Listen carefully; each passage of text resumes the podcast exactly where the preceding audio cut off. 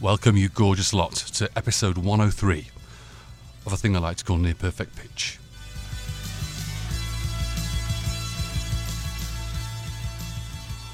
Ooh, and by crikey, this week I can tell you that I'm especially happy to tell you that the programme is brought to you by Brix Smith, Brix and the Extricated, and the Hash Brownie. Talking to Brix Smith, as you can probably surmise from that at the end of the programme, talking all things Breaking State, their new second L P, which is about uh, five days away.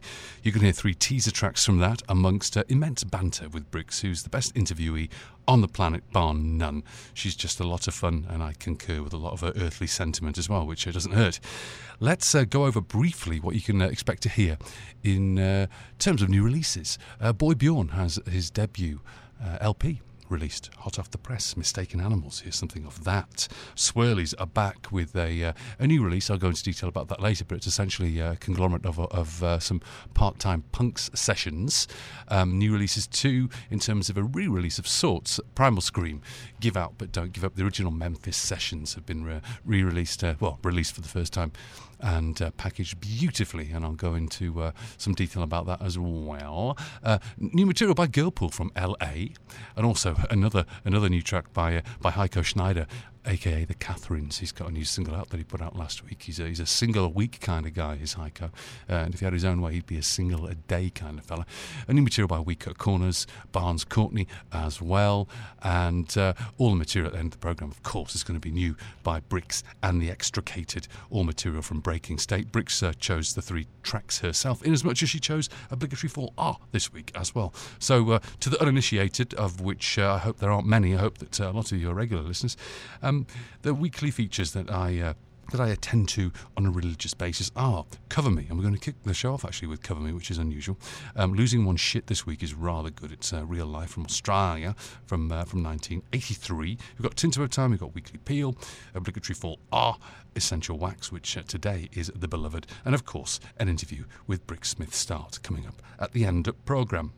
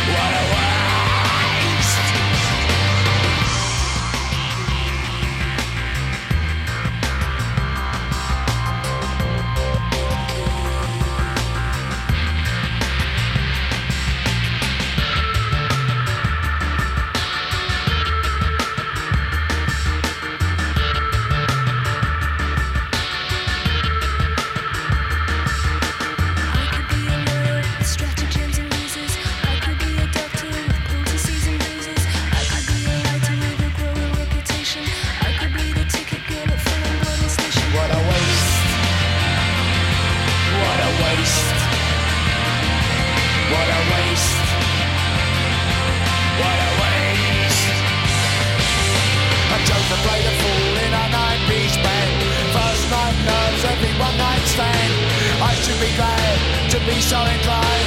What a waste, what a waste, what a road on mine. What a waste, what a waste.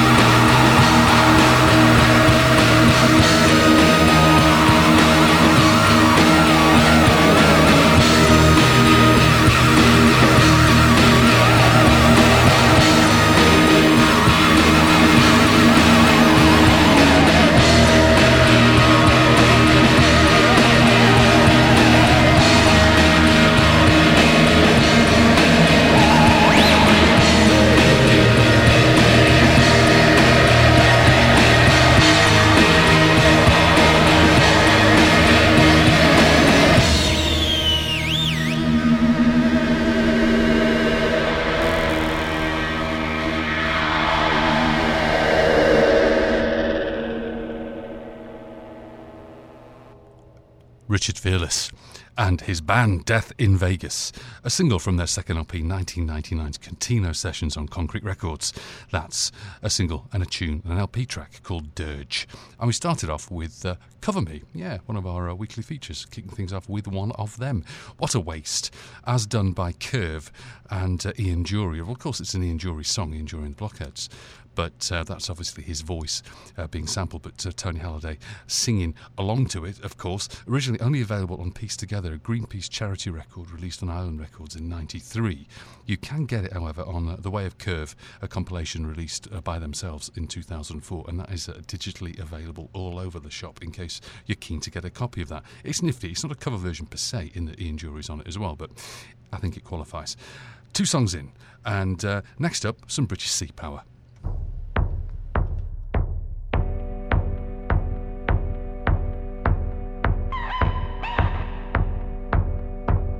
We're all in it and we're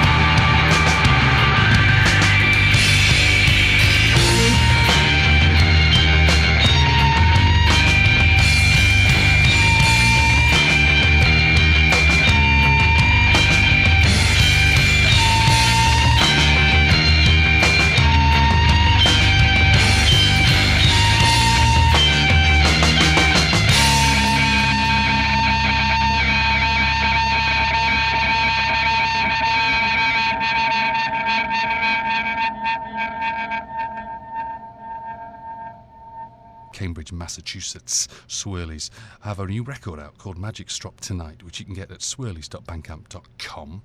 And uh, of the six tracks, five of them are uh, Part-Time Punks sessions, of which uh, the song that we heard is, we just heard uh, the Part-Time Punks session version of Tall Ships. Again, Swirlies, new material, fantastic. They've been away for a while.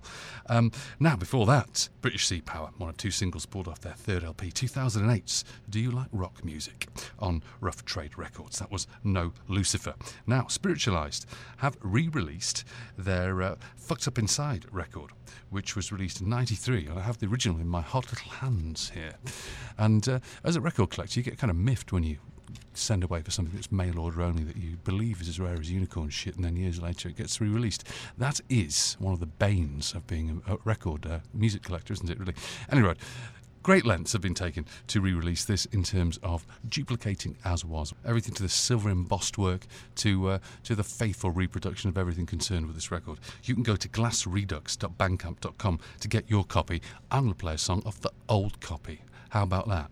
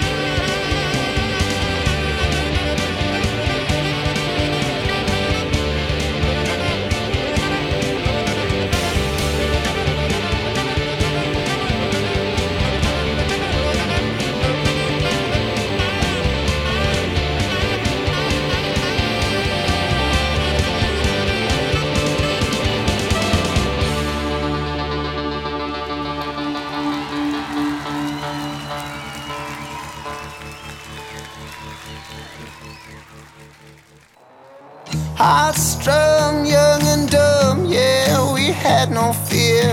Way back when we said we'd both be millionaires. Now those days are over, and we're all ghosts.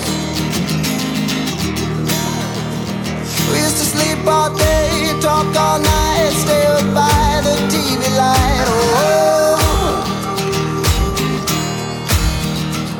Oh, baby, deep vein, milky white.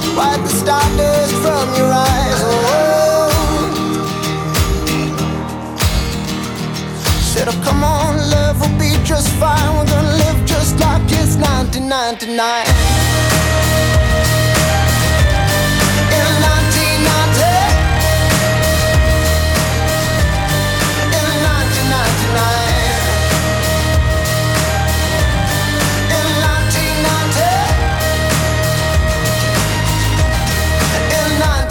Tonight. Back then we were trading cards behind the swings. Oh no, now it's money, gold and diamond rings. Now those days are over and we're all ghosts. We used to sleep all day, talk all night, stay up by the T V light. Oh,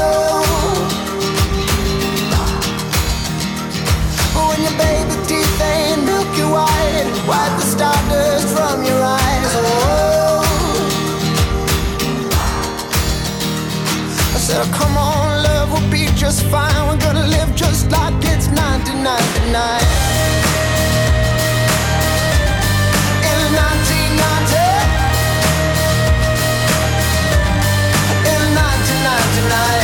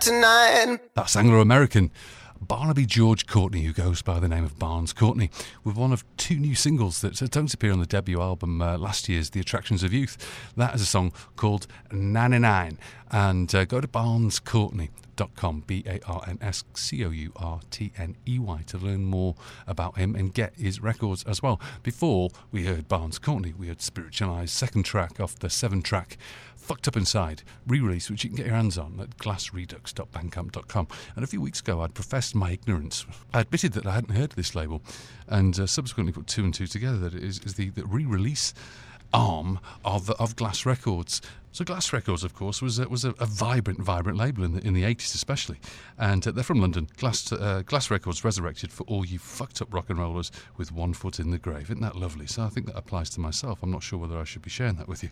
Anyway, so I uh, just want to put two and two together with regards to that. So glass redux dot bandcamp dot com is where you can get your hands on uh, the Spiritualized record, in as much as you can uh, other material by the likes of the Vaseline's, uh, In Embrace, Religious Overdose, et al.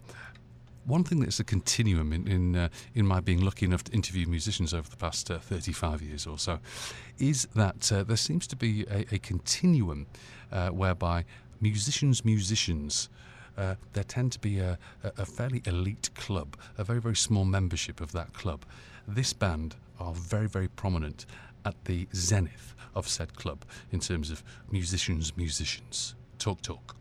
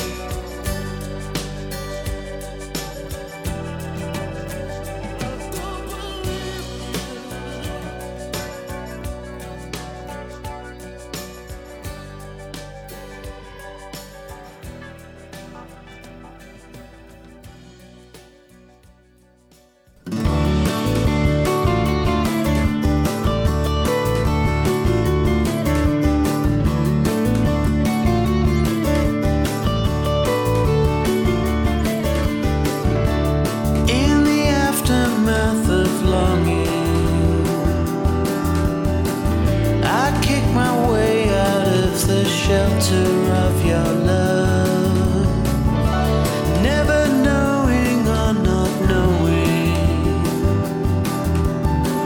or having sense of what is down or up above. There is no God, only water in the sea. There is no hell, only people that you meet. There's no way out of the anger and deceit. Brother, you must walk your path alone.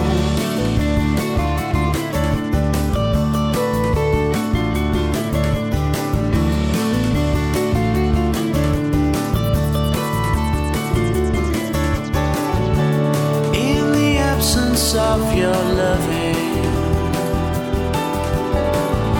I took a trip towards a circle in the sky, but the circle proved elusive,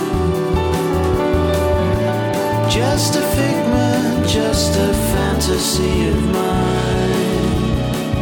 There is no God, only summer in the trees. There is no hell, only rubbish in the street. There's no way out. Ever try to set you free, brother? You must walk your path alone. Walk your path alone. Walk your path alone. Walk your path alone.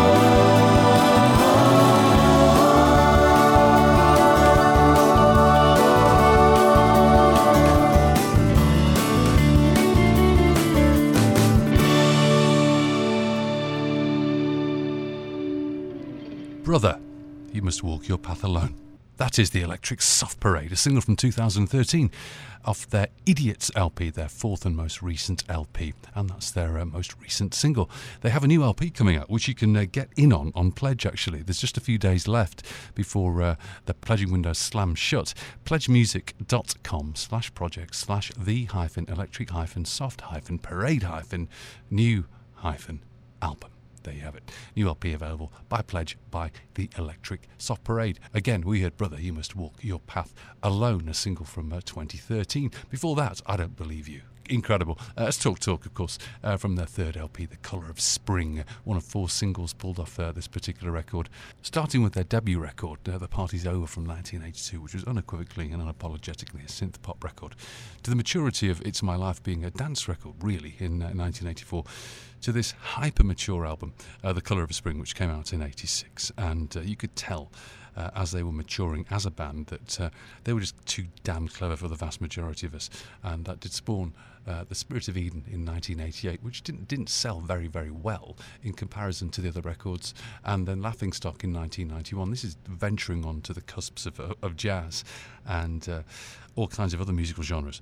Um, it, it takes a journey to go from eighty-two to ninety-one with Talk Talk, but in that short nine-year spell, going from uh, synth-pop to just unbelievable uh, layered uh, and, and complicated, complicated arrangements as there are in uh, the last two records. Just a beautiful journey to be a part of, to be frank, and uh, I personally think eighty-six is... Colour of Spring is one of those records that is one of those desert island discs or equivalents. That is a racing certainty. Now, what's coming up next? I have got queued up, as I'm trying to get organised here, yes, I've got some Cranes. And uh, I'll remind you that uh, during the course of the programme, of course, we've got our new releases that are forthcoming. So I can perhaps tell you uh, what's coming up in the programme that uh, isn't a new release. We've got some Pulp coming up, The Armoury Show, Frank Sidebottom, Milltown Brothers. Uh, Real Life is our uh, Losing One Shit segment this week. We've got uh, Weekly Peel this week, which is The Teardrop Explodes. And what else we got? Oh yes, we've got our Essential Wax this week, which is The Beloved. Here's Cranes.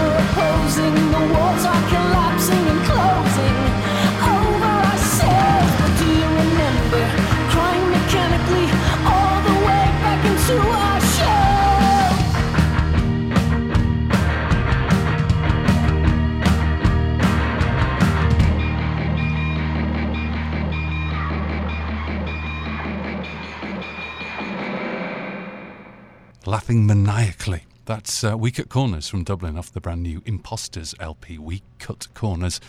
net to learn more. Before that, siblings Alison and Jim Shaw. She's got an eerie voice, hasn't she? Alison has one of those voices, by crikey. Seventh single from ninety-three on Dedicated Records that appears on their second L P, Forever, also of course on Dedicated Records. And again, Cranes, Duel, preceded by Brother, You Must Walk Your Path Alone by the Electric Soft Parade. And before that, Talk Talk. Now, ten songs in, third of the way through the musical output of the programme. Coming up next, it's uh, time for another feature. It is our obligatory fall art. This week we're going to be hearing Garden off Perverted by Language, as chosen by Brix Smith, who will be chatting for about an hour at the end of the programme in an interview which I'm delighted to be sharing with you. Well, if you listen regularly, you'll know that I record the programme in Ottawa at C K C U F M studios here at Carleton University at C K C U F M ninety-three point one in the broadcast area here. Now, the radio station broadcasts uh, all the way uh, towards Kingston in Ontario, all the way through to uh, West Island in Montreal to northern New York State. And uh, between October the nineteenth, kicking off a couple of days ago, Uh, to November the fourth, it is the annual funding drive, whereby this radio station does not uh, wallow and live in money and have a uh, money tree at the end of the garden here.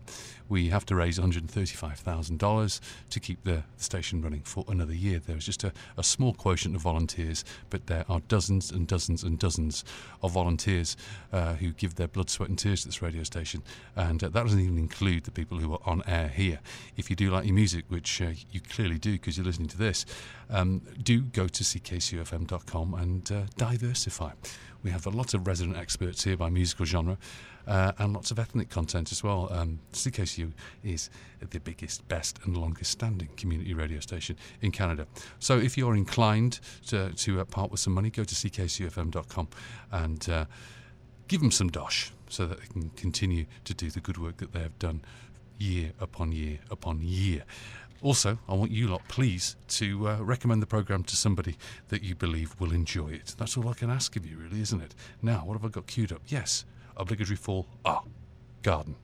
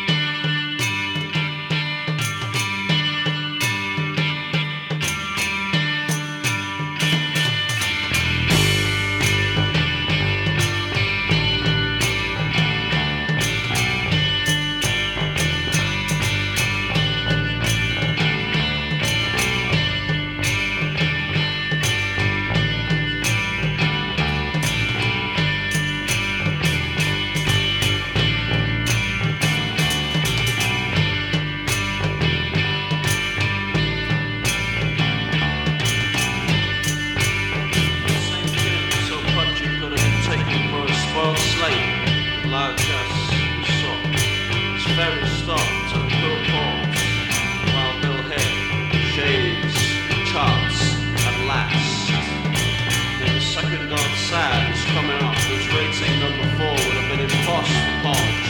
Let's start this punch. Not the second gods. Headphones. Wild Bill Head. Shaves. Charts. And laughs.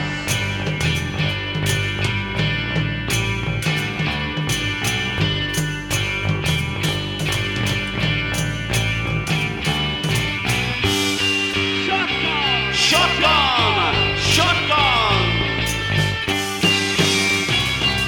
Shotgun! Shotgun! Best funds, advertise, release.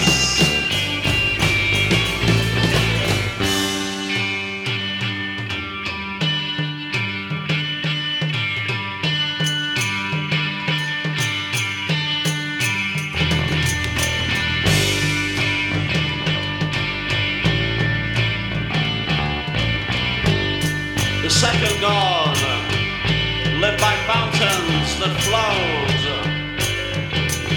by the blue shiny let's roads, and forgot what others still tired to grasp. He knew the evil of the phone, he knew the evil of the phone. The bells stopped on Sunday when he rose, the bells stopped on Sunday when he rose.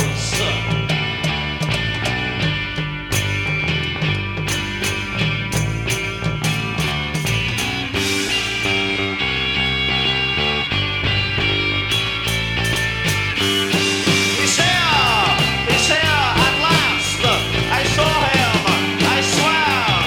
He's on the second floor of the front phase left shaft. He's here, he's here.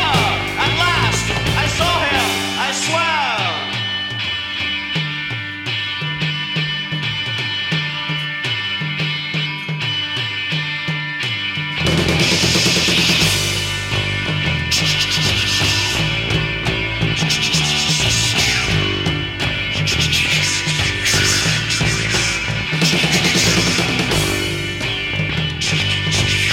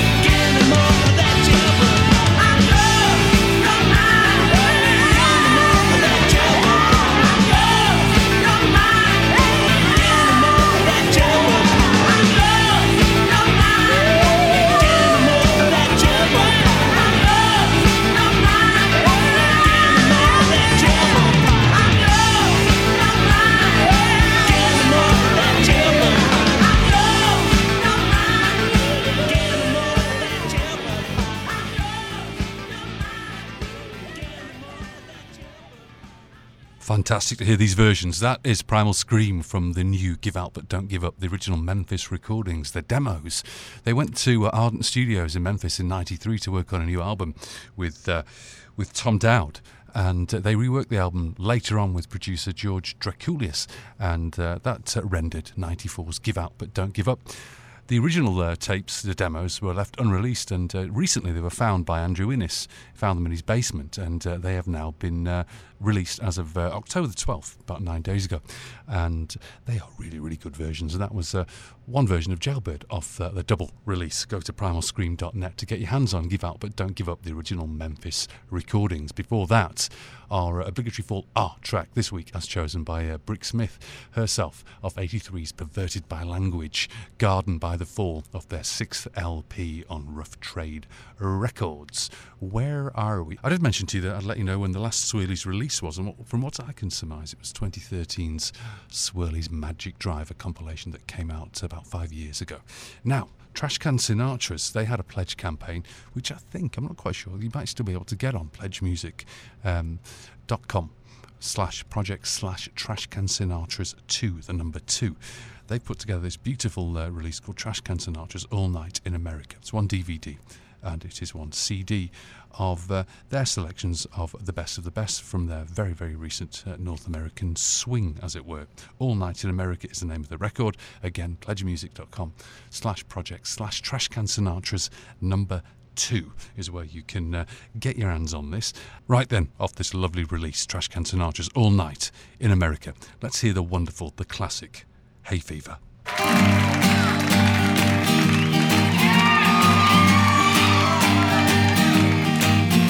Hello, I'm Harry, and I've been women, I've been germs, the eerie, wild and wailing, the seductive, small doses, only one way, only one way, yeah, why can't we take a couple of times?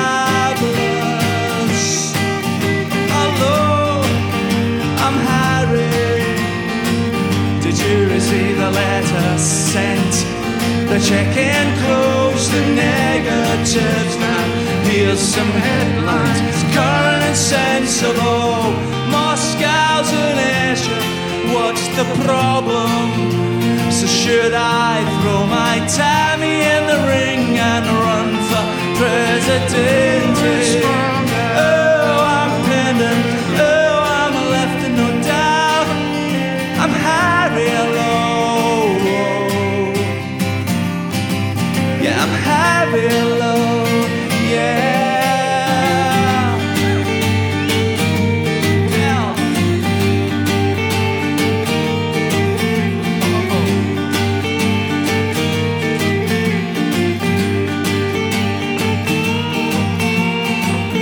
You want me, you want me, do I? Oh, sneaky judge, gin be jury. Chocolate's watching the cuckoo's a clock, and me, leave me alone and my soul stalking a beautiful girl in a rural spot that gets larger. It's only one she gets nearer. It's only one way away, away. It's only one way away, away. It's only one way away.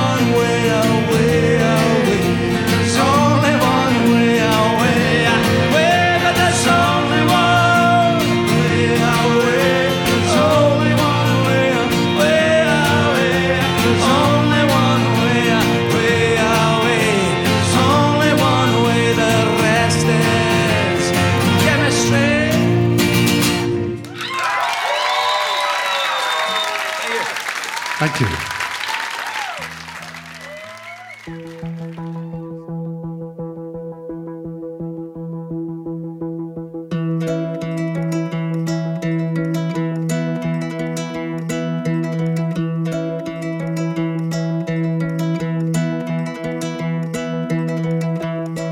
Looking inward to justify advances. My lungs are colored When am I gonna help you? Left alone, you reappear. When am I gonna help you? I found it autumn hard to repay you.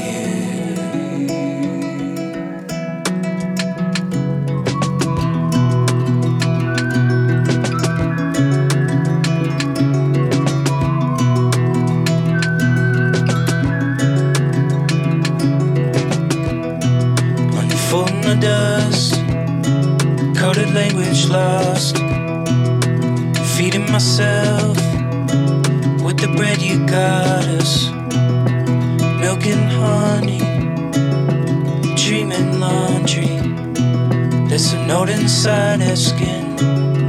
When am I gonna help you? Left alone, you reappear. When am I gonna I'm hard to repay you.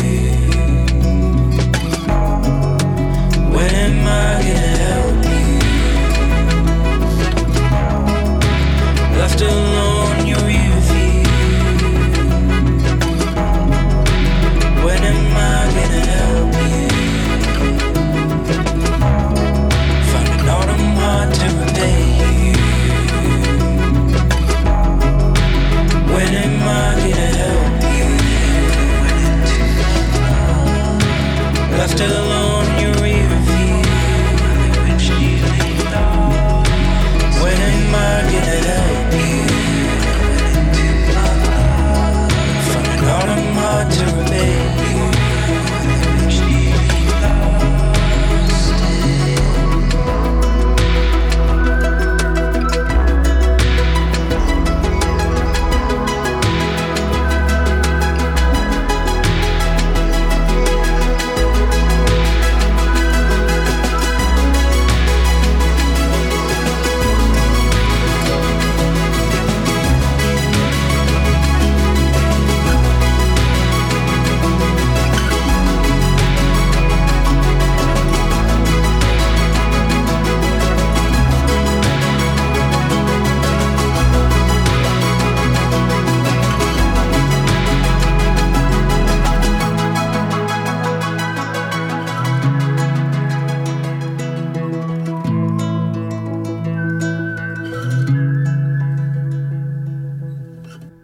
That lovely.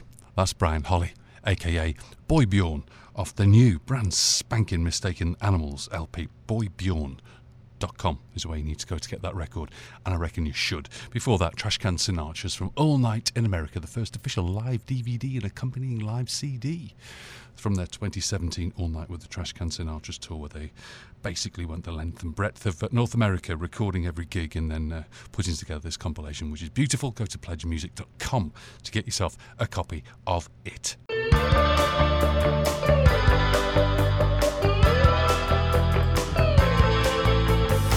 The trouble with your brother is always sleeping with your mother. And I know that your sister missed her time again this month.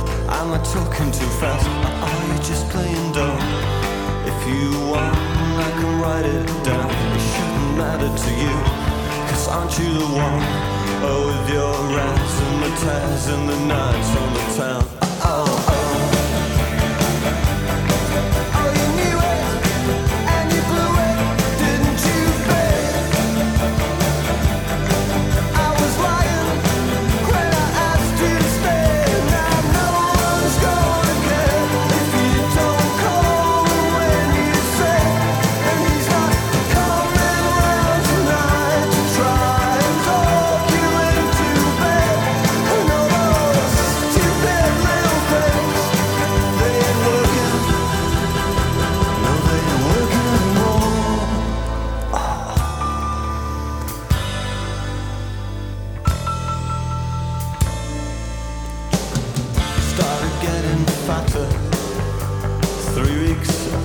I left you, and now you're, you're going with some kid coats like some bad comedian.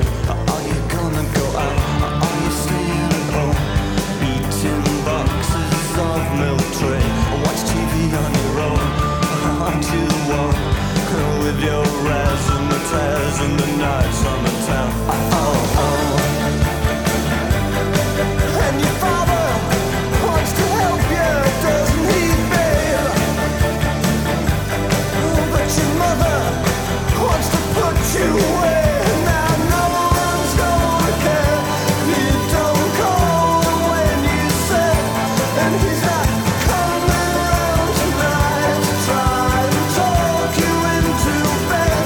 And all those stupid little things, they ain't working. All ain't working at all. Oh, I was sorry at the doctor's. Waiting for a test. You're trying to look like some kind of heiress, but your face is such a mess. And now you're going to a party and leaving on your own. Oh, I'm sorry, didn't you say things got better with a little bit of resin and towel?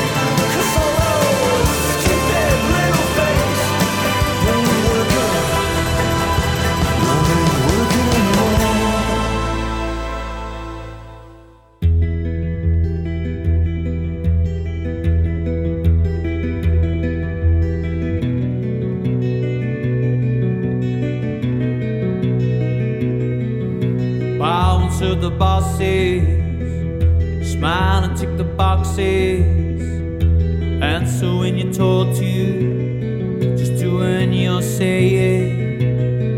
They'll try to pacify you, try to categorize you, impale and crucify you, till you learn to obey it.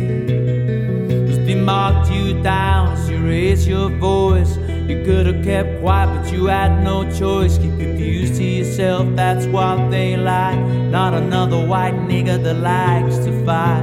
All you got left with, once they fight, a role for you, you say is mute that stands in rank and file. Down at the bottom of the great divide, I take my place in the last mankind. Don't join in with the war on peace. They send you off to fight in the Middle East.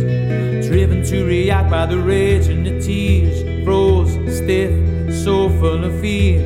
Fuss and fight, they'll strip your rights. It's running on empty, don't feel fight.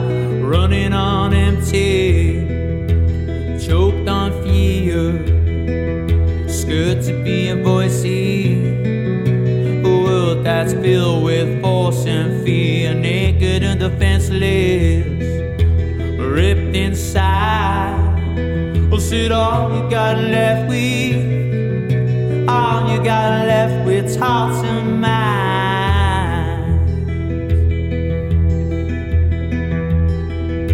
Well, all you got left with hearts and minds. Hung you on a cross on a haunted hill. You try to fight back, but you lost your will. With a look of disgrace sunk upon your face, you run on dead last in the human race. Naked and defenseless, ripped inside. Scared to be a voice. A world that's filled with force and fire. Naked and defenseless, ripped inside. All you got left with, all you got left with's hearts and minds. Mind.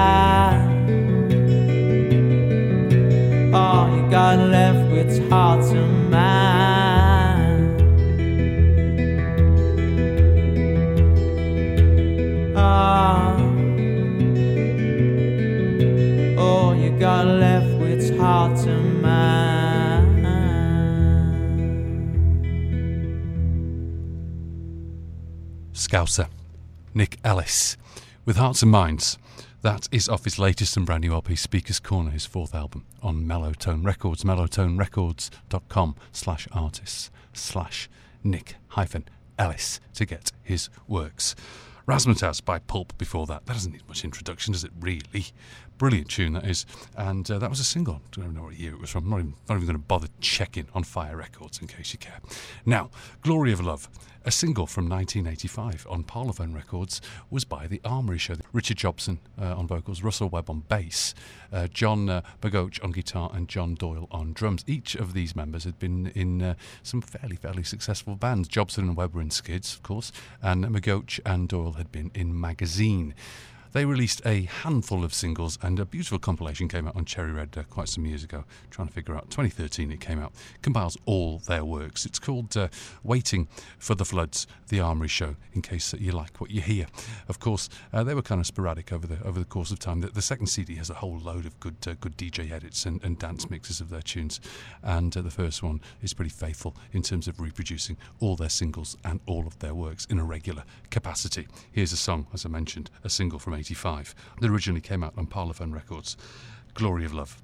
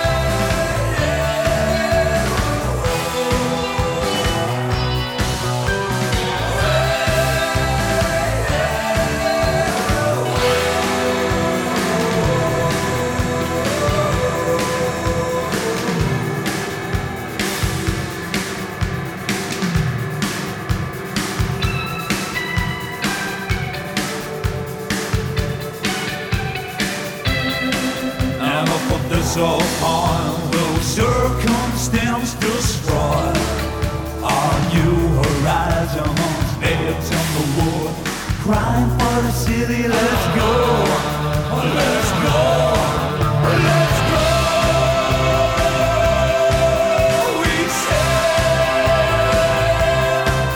of the glory and love, our bodies will stray and they sail away, of the glory of love, our bodies will stray and they sail away, of the glory.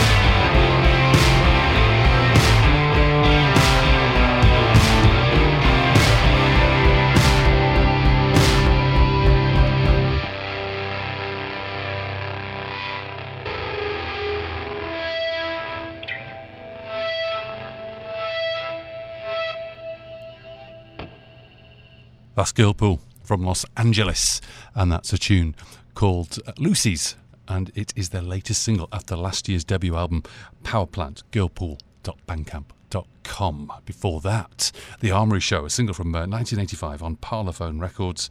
Originally, that's how it came out, but you can also get it on this wonderful compilation, uh, Waiting for the Floods, that is uh, released by the wonderful Cherry Red. You probably think I'm on their payroll, but I can assure you I am not. Next up, we're going to celebrate twenty-five years of Marina Records, a Hamburg-based record company. forty stunning tracks celebrating Marina's twenty-fifth anniversary on two groovy compact discs, including many previously unreleased cuts and exclusive contributions, as well as selected nuggets from the Marina catalogue, plus a splendid booklet featuring more than one hundred photographs from the Marina archive. Enjoy, brothers and sisters. Music is Love, a compilation lovingly put together. This is by uh, um, Stefan Kassel and Frank Lahnemann.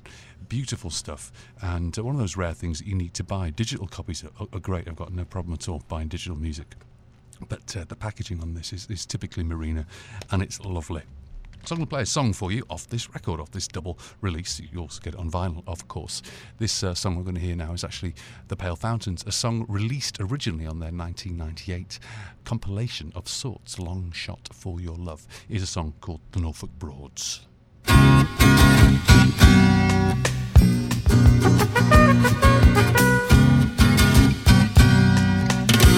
There's a place where I can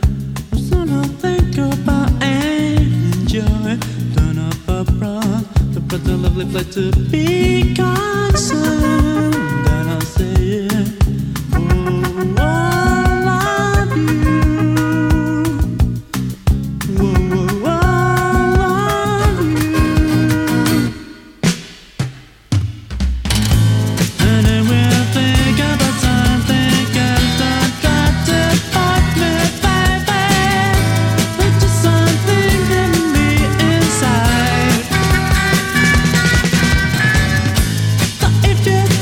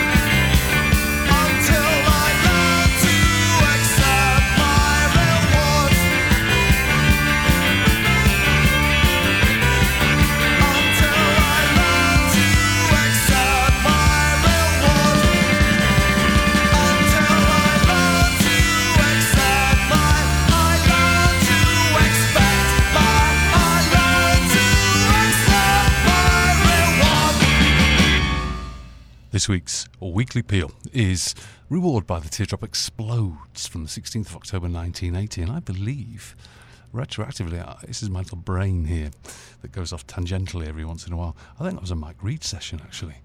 I'll have to double check.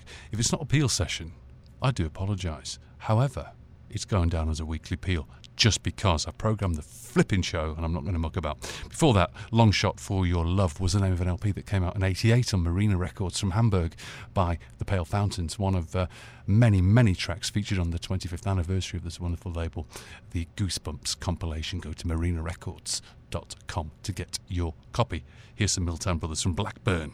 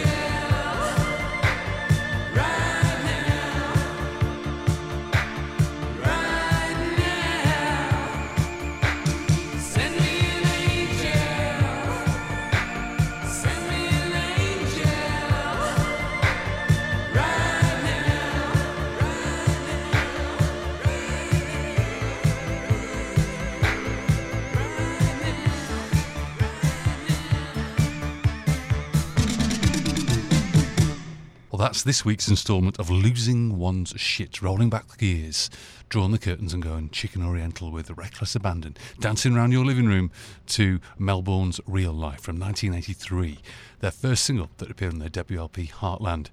That's the extended mix of Send Me an Angel. Hope you all feel better for that. I certainly do. I was prancing around here like a proper Wally. Now, what's coming up next? Bit of Frank. There isn't any future.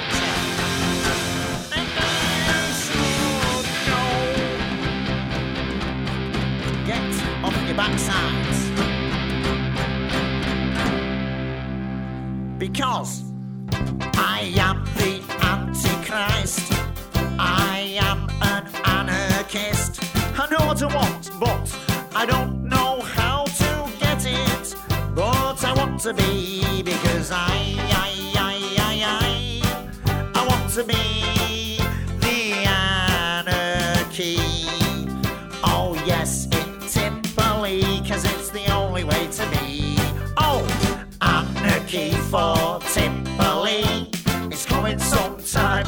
I don't know when, when, but when it does, you know that I will be there. Cause I quite like those Sex Pistols, and I, I, I, I, I, I want to be.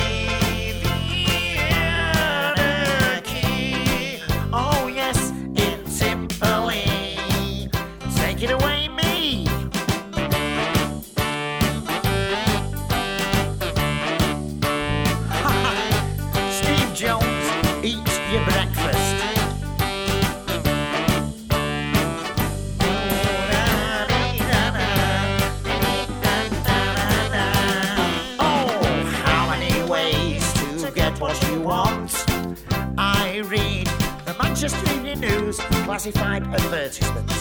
Cause I'm saving up to buy me mum a washing machine. Cause it's uh, pop rock or something. Cause I, I, I, I, I, I want to be the anarchy. Oh yes, it's in Timberley. Cause it's the only way to be. Oh,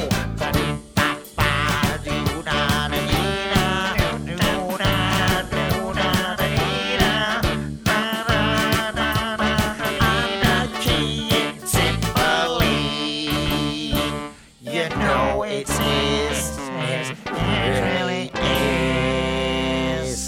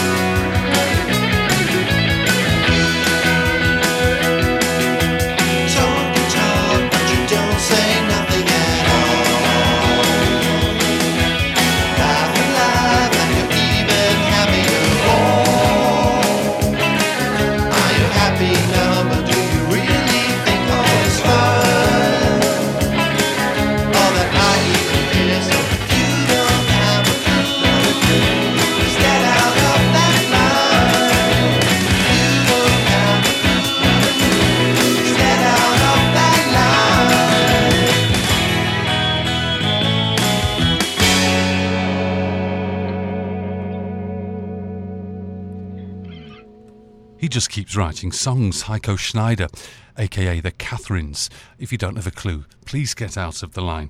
the catherines dot bandcamp dot com is where you can get all of his brilliant material. And don't forget, uh, Heiko wrote uh, the theme to the Magic Biscuit Tin, which I play on occasion, and I'm still, still immensely chuffed with. Still smile every time I play that.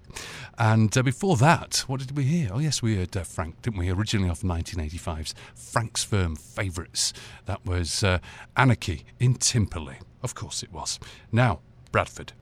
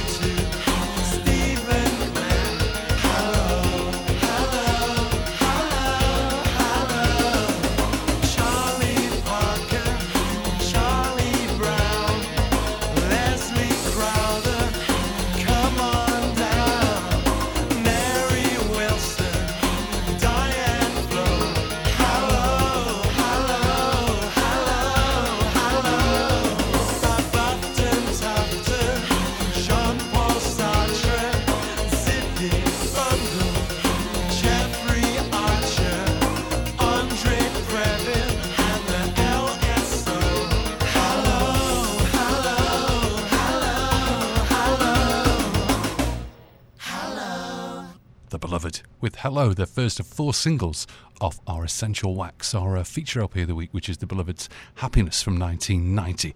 We'll get into that in just a moment. Before I uh, do that, I will tell you the song that we heard prior to hearing The Beloved. We heard Dodging Around in Cars by Bradford.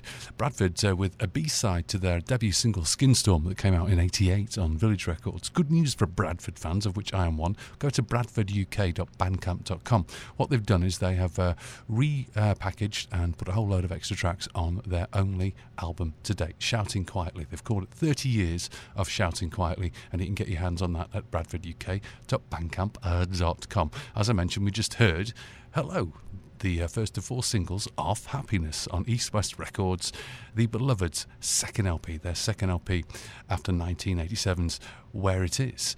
They're essentially John Marsh and Stephen Waddington. This record was produced by Paul Staveley, O'Duffy and uh, Martin Phillips, and uh, the next song I'm going to play for you is uh, another one of these singles, one of the four. Here's Time After Time.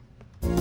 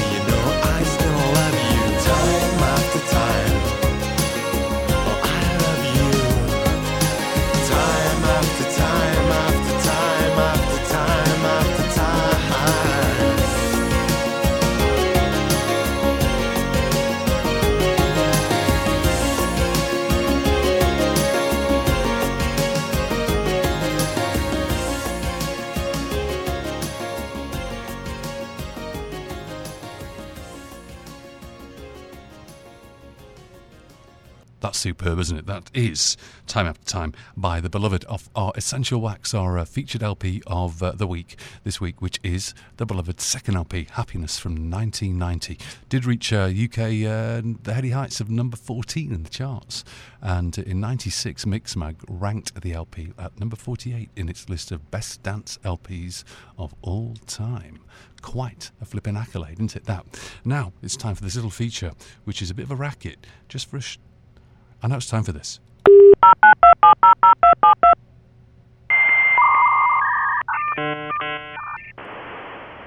Tune to Web Time, Boys and Girls, time of the week where I share a website uh, of the week with you, a weekly heaping of digital fodder and ephemera. Now, this last week, very happy on behalf of a lot of people. Um, if you're uh, keen on uh, felt and go-kart, Mozart and denim, which flipping off should be, go back uh, three episodes and listen to the interview that uh, I was lucky enough to have with Lawrence. Lawrence uh, last week uh, was the recipient of the Q Maverick Award. It's long, long overdue that uh, he's been uh, given the prominence and uh, given the credit he deserves, but uh, better late than never, I suppose. Go to cherryred.co.uk slash news, read all about it, or go to YouTube and just search Lawrence, honoured with the Q Maverick Award. Delighted for him, delighted for Cherry Red, and it's about flipping time. Now it's time for a bit of Brix and the Extricated.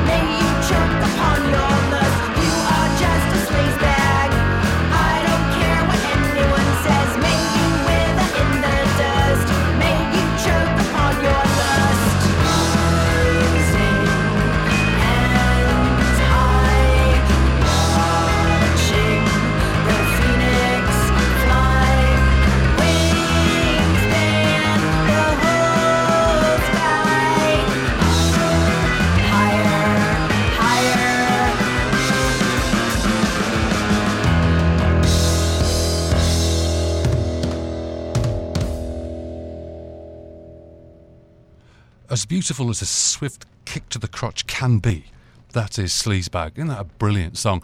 Brix and the Extricated from their brand new forthcoming second L P out in uh, five days on the twenty-sixth of October. Breaking State is the name of the L P, and it is a beauty. And I must tell you, you're going to learn all this later the more you listen to me, and especially the more you listen to the interview, but you need to go to brix and the extricated dot com website that's been up for just two days.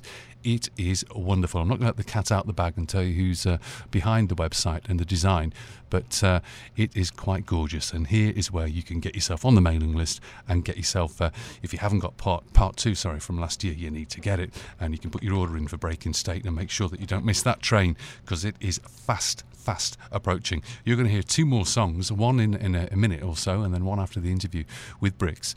I'm not going to talk too much about it because Brix has been on the show before. You lot are very, very musically inclined. You know what you're doing and you know what you're talking about. Brix, ex-member of The Fall, Adult Net. She is uh, just a driving force, and, and I'm just so happy for her personally that she's uh, been able to release these two records and that she's working with the wonderful folk that she's working with, the band who you're going to learn more about too. Um, if you listen, if you listen intently, you should know anyway, but... Um, She's going to go over some old ground and just talk about everything that is uh, is Breaking State, and she uh, gets all tangential again, which is one of the, the wonderful things about Brix, is that she just, just warts and all. She just goes for it. So uh, you've got that to look forward to. Next, though, let's see one more song off the album before we get into a conversation. Brix chose the three songs, incidentally. She chose Sleazebag and uh, the forthcoming two. We can hear Unrecognisable in about five seconds, and then after the interview, we're going to hear Vanity.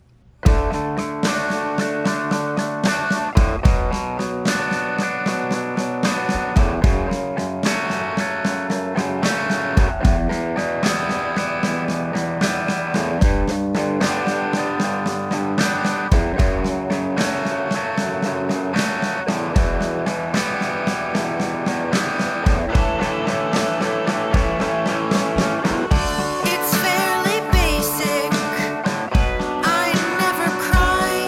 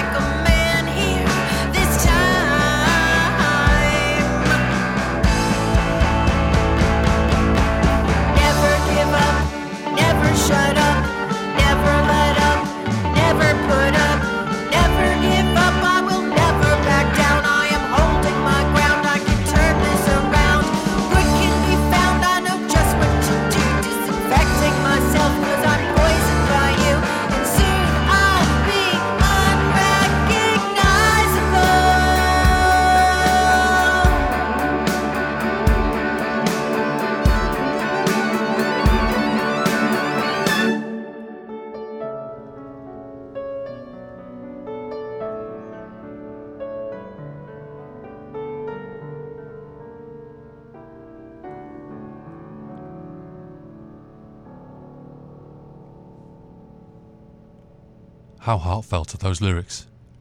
Stunning lyrics and a string section. Unbelievable. That is uh, the second song that you've been treated to from the forthcoming Breaking State L P, the second L P by Brix and the Extricated. That was Unrecognisable, preceded by Sleazebag. Now it's over to myself and Brix for a chat that I know you'll enjoy. It's got naught to do with me, all to do with her. Back after this with one more song. Hello. Hello, Brix. It's Tara calling. How are you? I'm good. How are you, Tara? I'm very well. I'm better for hearing your voice. You sound immensely happy at the moment. Oh, my goodness. It's just been... um. a crazy day because we just launched the new website, you know? Yeah. With the, sh- the online shop, and it's kind of gone bonkers. So I'm, like, literally still in my pajamas. I haven't been able to move just for dealing with stuff. Well, that's good news that, that you've got an actual... The, the, the website's up, because... It's it's it's hard to track you down because cause, cause usually it's, it's it's Facebook and Twitter that you're really active on, but it's really good that you've got your own dedicated portal now, especially with the release of, of album number two. It's it's it's it's good for you. It's all centralised now. Now, could could you share that U R L with us, Brix? What's the what's the website U R L? brix and the extricated dot com.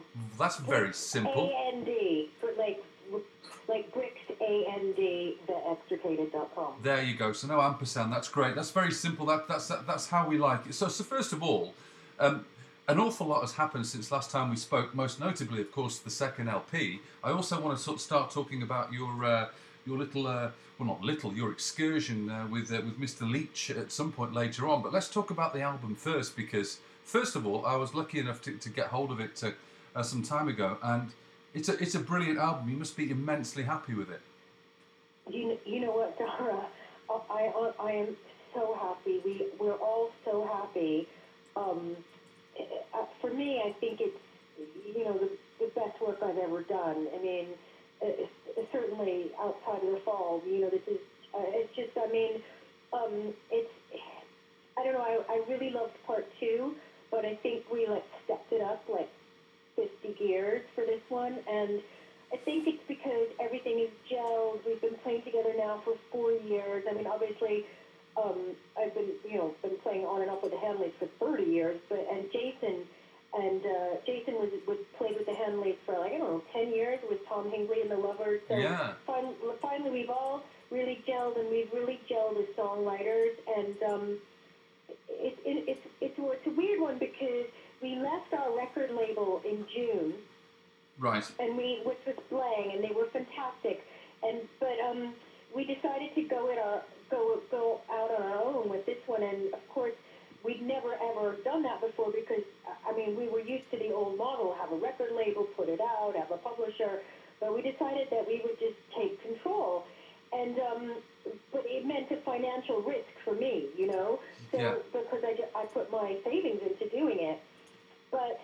Uh, so we started our own label called Grit Over Glamour, yeah. And we had all the songs ready, right? But we hadn't recorded them, so we actually worked to a timeline to get it out for this tour, which was a huge amount of pressure. So we had very limited time to record, very, you know, everything was so tight, the turnaround was so tight, but we did it, and I and it just, you know, I'm so proud of it because it, not only is it an amazing record, you know, uh, uh, um, but, uh, you know, all of the stuff that went in, in the back end that you don't see uh, meant that we, we as musicians could take control of our art. So it, it feels good on so many levels. And, and for me, as a songwriter, it is absolutely, these are absolutely the best lyrics I've ever written. And the most, because they're the most honest and the most personal. And I... poured it all out there. I, everything in it is true. It's all about me and what's happened to me and how, how I've had to overcome so many obstacles and grow as a musician and as an artist and as a human on this earth. And um, the whole album is about transformation, but I, it's also about universalities for that are that are probably resonant with with every human because we all have to do that, you know. Yeah. So. I'm very happy to have been able to tell this story in music.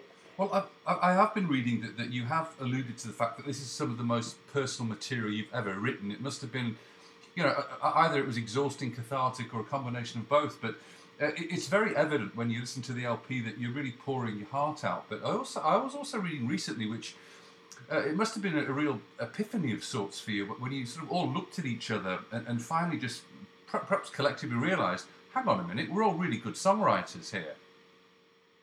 Well, yeah, I mean, we and, and but you know what?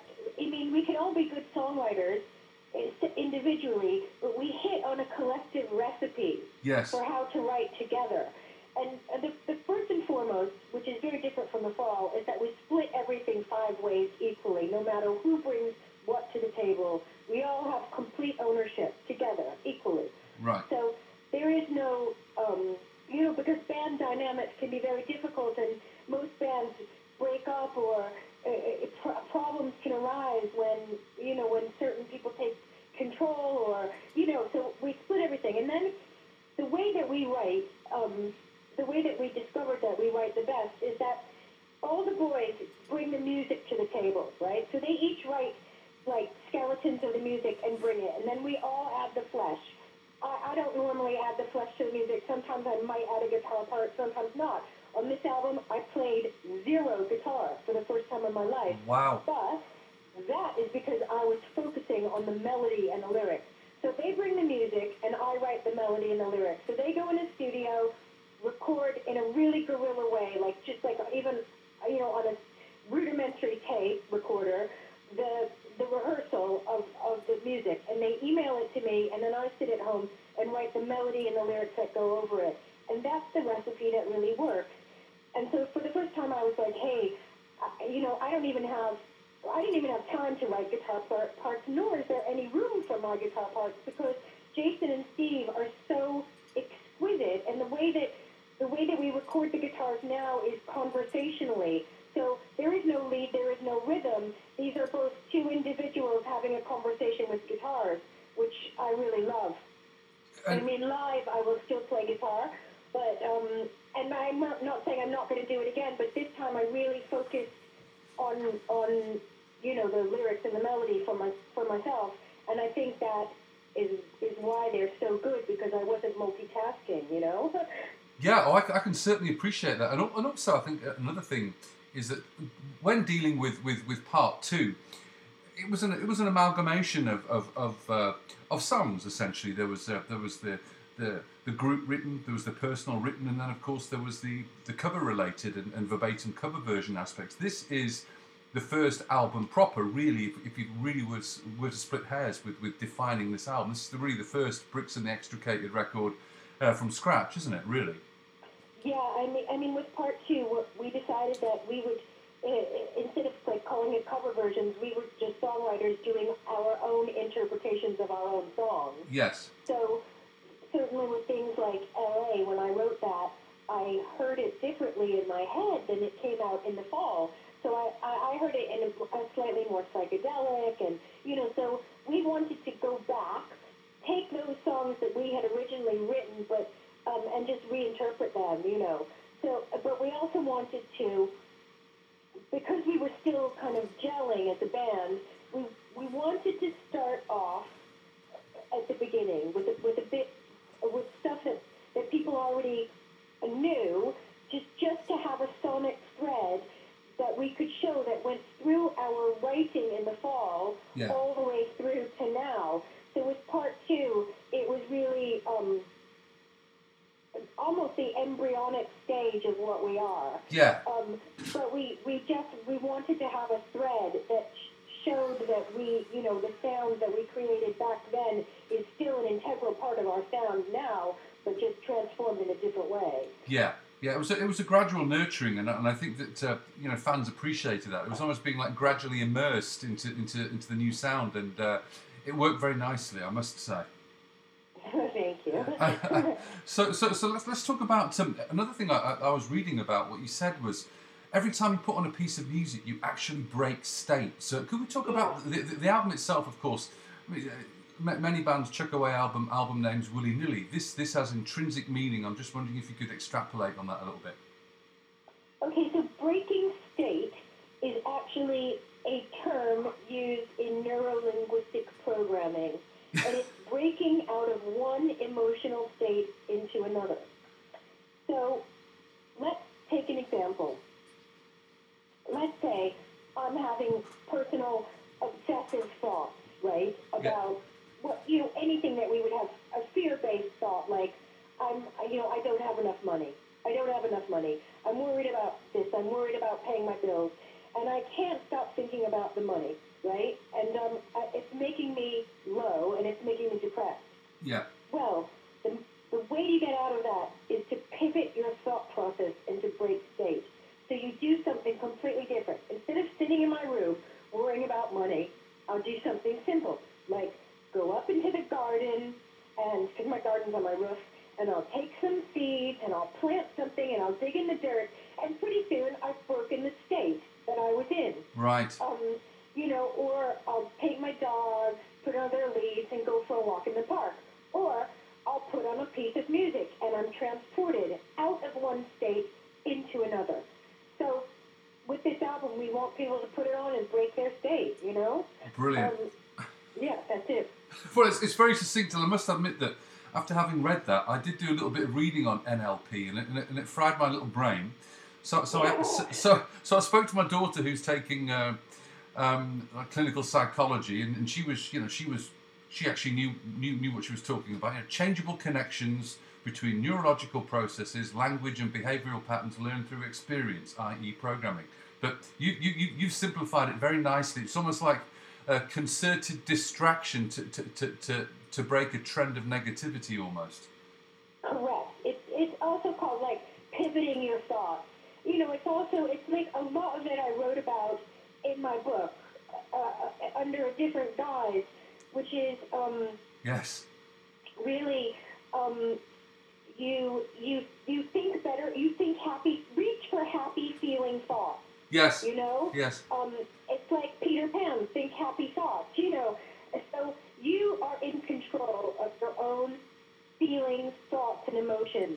And in fact, that's all you were in control of in this entire world. If you're right? lucky. In, if you're lucky. If, that's what that you have the control to change your thoughts. So you can sit there thinking bad thoughts, dark thoughts, depressing thoughts, or you can think, you can tell yourself a happy story, you know, and change the thoughts immediately. So it's like thought pivoting, and that's a technique that I used without even knowing what it was called for years. Brilliant. To, you know, to, to um, tell myself stories, and then eventually, you know, it, it comes good because uh, positive stuff like that. Well, well, you know, I seem to remember, I've got a memory like a sieve, but but I remember from reading the book that, you know, you alluded to it in, obviously in more simplistic terms, but it's it's just, this is just a variation of a theme. It's the same thought process. Yeah. And, and, it's the same. Yeah. yeah, yeah, it's wonderful, and and, and it's something that. Uh, I've been thinking about it non-stop after having thought about it myself, because I, I'm I'm one of these chaps who's trying to, you know, get get off the uh, get out of the rat race and, and meditate and try and try and go through this sort of post-turning fifty reassessment of life. And this is this is something uh, I'm going to have to practice. My my uh, my pivoting is essentially what I've got to get better at. And um, well, I would I imagine you can you can always help. You can always call me, and I can guide you through it. And um, we we can talk it through, and I can give you a few things to that you can hang your thoughts on to help you, a few triggers to get out of that mode, you know. Brilliant. Well, I, I can sense, I can sense like a a, a Brix uh, hotline here. This could be some kind of parallel career, but that that's the, that's for another day. But but it's fascinating, and I just wanted to put into context for the listeners that uh, this album. Is it's an it's an album album and, and, and you know exactly what I mean when I when I use that vernacular, but it's also it's, it's thought process from beginning to end. This is a complete package, everybody. So if you've not seen it, everything about this record, from the inclusion of strings by, by Sarah Brandwood Spencer, which is just amazing, to to to the artwork itself, which is absolutely stunning by Rufus Dayglow. Everything about this record screams that there's been due care and attention at every level that, that's been that's been taken for this record. Oh my goodness, thank you so much, Dara. I can't, you know, I can't thank you enough for that. And you are completely right. I mean, Sarah Brandwood Spencer is Jason Brown's wife. Yes. And she, yeah, and she is, um, you know, a principal violinist and an amazing arranger. And so she got her her friends who all like play for the Halle and like L S O and everybody, and she, because she was listening to these songs being written while Jason and I and everyone were writing them, she'd hear them in every form. She, these songs were ingrained, and she, you know, we thought, mm-hmm. Actually, Jason and Sarah came up with the idea of putting strings on it, so she called in the troops, and so this isn't just like some crappy like quartet. These are like the real deal. Yes. Of strings, you know, and um, but, but she. The, the sensitivity to, with which she um, orchestrated the strings and um, arranged them, I mean, enhanced the lyrics, enhanced the feeling. It just gave it another dimension. And it was, I think, for a lot of listeners, we didn't tell people, we haven't, no, hardly anyone's heard the record yet. It's not out till next week, but yeah. um, we didn't, we purposely didn't leak any of the songs with the strings on it because we wanted it to be a surprise. For when people bought the record, you know, it's a another added dimension. Um, certainly with songs like, for instance, the final song on the album, Unrecognizable. Yes. Well, that that one, I mean, literally, first of all, the whole album sonically goes from black and white through a through an emotional journey. It, each song tells a story of, of my life and something I went through to get from point A to point B. Point A was dark, and point B is ultra technicolor, you know? Yes. So, it, so when you start with Alaska and you've got the opening sort of very, very atonal strings, and the song is about being hobbled by your worst fears um, and vulnerabilities and just being frightened, and when you get all the way through, through all those different stories of the songs, you get finally to Unrecognizable, which is actually the, the song most about, although you're transforming all the way through, Unrecognizable is physically transforming. So that starts in black and white and ends up in Disney Technicolor, really. Um, and this Unrecognizable is about, you know, I started off twenty years ago as one person, and now if you look at me now through all the things that I've gone through, I'm unrecognizable from, to what I was then, you know? You certainly are. You certainly are. Yeah, and... and Yeah, and, and and I love I love the very fact that you that you're so humble, and, and this is a it's a journey essentially. You were documenting a journey, and and and you and, and you, you're not you're not holding back. This is very very warts and all, and and I mean even even even you know revisiting. You've got no you've got no problem at all revisiting painful moments because you've done it again with Heavy Crown, of course, which must have been difficult. Oh. Must have been difficult for you to write that. Right. So here's the weird thing. When when I write. Um, I use a technique, what some people call it automatic writing, but I don't. I don't know what I call it. I, I think I call it just channeling. I don't. I don't know where where it comes from. I sit down and everything just pops into my head and flows onto the page. I do not analyze it. I do not go over it with a fine tooth comb. I let it flow, and I'm assuming it's coming from non-physical energy yeah. up there in the in the atmosphere around us, which to, which by that I mean dead people. I, I, I believe you know, and I believe a lot of artists and musicians and scientists and mathematicians are channeling. You know, anybody that's creative, doctors are getting they're getting their information from all sorts of places, including non-physical energy. Because yeah. I believe that when you that we are in a physical, we are non-physical energy in a physical body, but when the physical body dies, the energy is still out there. So I don't judge it, I don't, I don't question it, I accept it. Yes. So with heavy, with all the songs were the same. With Heavy Crown, I didn't really know. Uh, first of all, Heavy Crown, the initial song was brought in by Steve Hamley. Oh, right, right.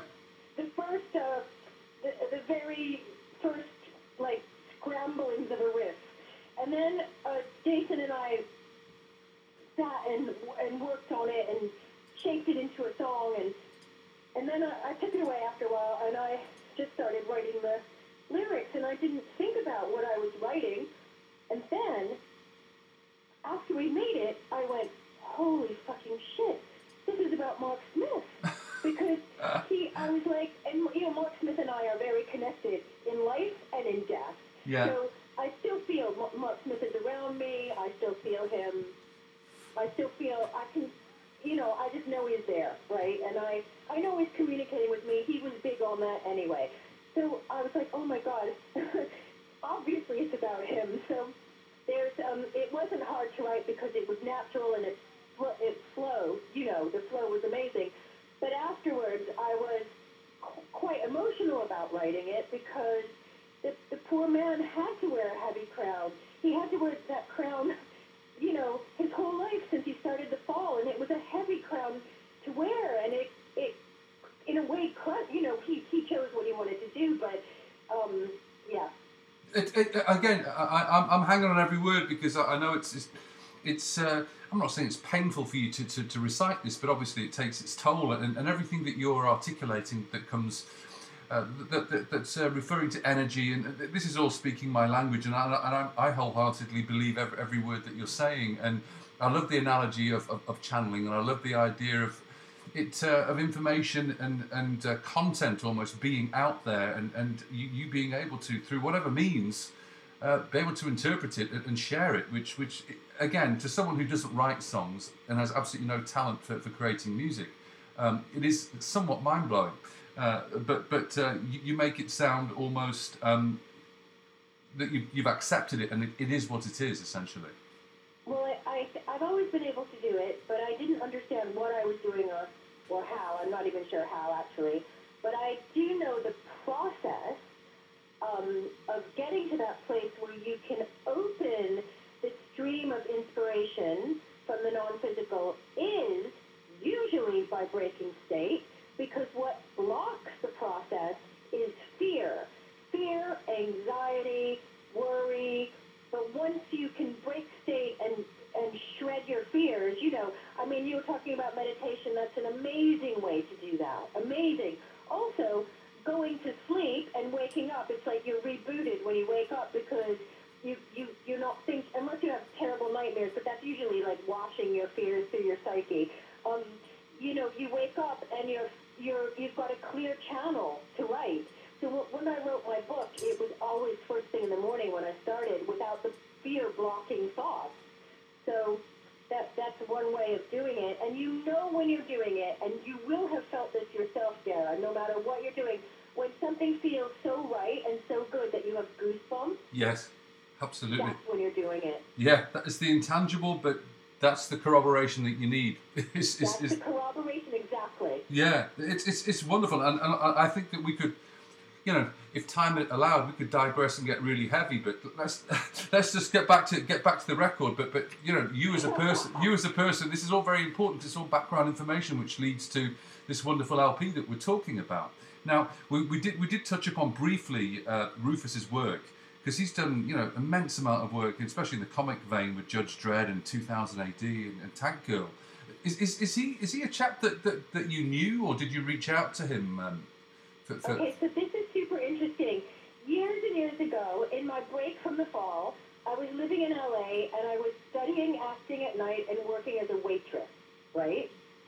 Yes. And one day my agent called and said, you have an audition to play Tank Girl in the movie. So yeah. I I looked up Tank Girl, found out like this super cool British comic, and I was like, oh my God. And I went to get to do the audition, and of course I didn't get it. But anyway, that was my first um, initial thing, but I fell in love with Tank Girl. So cut to, I don't know how many, twenty-five years later. Yeah. Um, uh, we... We, me and Jason do all the social media for the Extricated for the most part. Mm-hmm. So we do, we answer all the Twitter, Jason does the Facebook, we, I do the Instagram. And um, so we talk to people, we talk to our fans, we're very, very open and very, um, you know, contactable, and, you know, we can, we can have conversations. So this, this guy kept tweeting us called Rufus Dayglow. I didn't think anything of it except he was a nice guy on Twitter. And we started to have conversations on Twitter, over Twitter, like, you know, direct messages and whatever. And then one day he said, do you know what I do? And I said, no. Well, no, what do you do? And he said, I'm a comic book illustrator. And I was like, oh, my God, how cool. And he goes, I draw Tank Girl. And I'm like, what the F? I go, no, you don't. And he goes, yes, I do. And I, and I do Judge Dredd in two thousand A D, and I sometimes work on the Gorillas, and I was like, oh my God. And then and then I was and then we just started to become friends, and one day he said, I'd really like to do a comic strip with Excellent. And I said, you've got to be joking. That would be my dream, my dream, my dream. Anyway, we talked about it for ages. It didn't happen for like a year. We talk, started talking about it last year. And then it, it, it happened this year. And now we have become, well, he's the sixth member of the Extricated for sure. So um, it's amazing. And now his girlfriend, who's an amazing artist called Claire DeLune, she set up our website for us. So, the, you know, we met these two on Twitter, and they have become integral to our lives. Excellent. And they are two of the greatest humans I have ever met. Kind, giving, supportive, thoughtful, and it restores your faith in humanity. Well, I tell you, I'm on the website right now, so you lot, I mean, this is brand brand spanking new, and I just, yeah, it's brand spanking. I mean, obviously, I'm very familiar with, with, with the cover, and you lot are going to be very familiar with the cover very soon. But there's also that complimentary shot, the uh, the profile shot of you with uh, with with the guys as sort of badges running throughout your, uh, I don't even know if it's, it's armor or hair or what it is, but that one image, that one image is absolutely stunning, and and, and, and it. You must be just so thrilled to, to look at it and go, yeah, I've been interpreted this way. Yeah, I mean, I feel like I'm a cross between Tank Girl and Tinkerbell. Yeah, an ass-kicking fairy. Brilliant. It really is. It's it's it is beautiful. It's a beautiful aesthetic, and it just complements the record. And I was just, it was it was a real bonus for someone like me who was a little bit of a nerd on the side when it comes to the comic book stuff and the sci-fi stuff, that this just happened. Uh, just as you've, as you've articulated, really organically and wonderfully, and now you've got two friends for life who are probably going to be a part of the Extricated process for, for now till till the end of time, which is brilliant. Yeah, I mean, they have helped us so much. I can't tell you. I mean, the, the artwork really like took the band in, in kind of into another dimension, you know, um, and it, it, you know, just visually, it's it's quite amazing. So I'm super super super grateful, and I'm. You know what? I was really scared because they started drawing. Bruce started drawing all of it before he, no, before the album had been made, so no one had heard anything. And when we had to send him the, the finished link to Breaking State, I was like chewing my hand off with worry. Like, what if after all this work he doesn't like it? But he freaked out. They freaked out when they heard it, and they were like, "It's a masterpiece! It's a masterpiece!" And I was. I started crying. I was so, so happy. I can't tell you. Oh, must you be? You must be, because again, you, you, you. It's the complete package. So, uh, all you lot listening, um, you're going to see this very, very soon when you log on. But this is something that you need to get the physical product for, because it's that beautiful. There are so many things that you can just download digitally and not miss a trick. But this is something that I think you need to get involved with, because if even if you don't like the record, God forbid. The the, the the the artwork the artwork is outstanding. I was I was going to ask you actually, because um you, you you had that uh, night uh, at Night People uh, that that must have yeah. been been an absolutely superb event, especially by virtue of being back in your second home, really. Yeah, so we're doing two nights of an of the album launch. So the twenty-fifth of October is at Night People in Manchester, and the twenty-sixth, the next night, is is Dingwalls in London. And both nights, um, Rufus is going to be on hand, and so we're going to do a signing session afterwards, and he's going to sign. We've, we've got limited edition prints of, oh, of his marvelous. artwork. We've got, so he's going to sign everything along with us. So it should be a really, both of them really special nights, and of course, we'll still have the merch with with us when we go on tour on the rest of the country. But I don't I don't think Rufus can be with us except for Manchester and London. But you never know. Well, it's a great um, great opportunity if you live in Manchester or London to go and see uh, see Brix and the Extricated, meet meet Rufus, get get your merch signed, and you uh, get your Tank Girl magazine signed and your fall albums, and you know we'll sign anything. God knows I've signed someone's ass before. Yeah. Yeah, apparently Brix Brix is not remotely discerning. She'll sign anything within reason, which which is fair enough. Well, you might have opened a can of worms there. We'll soon find out. Um, oh, God, please, no. Well, you know, we've, we've talked about this album to, in, in terms of uh, your writing, its content, but um, in my ignorance now, I, I know that you worked um, with, with John Reynolds for the first record. Yeah. And um, J- John has a touch, of course. I mean, uh, m- much like every producer does. Uh, I could not, for love nor money, find any information uh, on on anything to do with the production of this record. Um, we produced it. Okay, so it was totally self-produced. Totally self-produced. Amazing. Okay, that's that's what I wanted to. That's what I wanted we, to know. We did not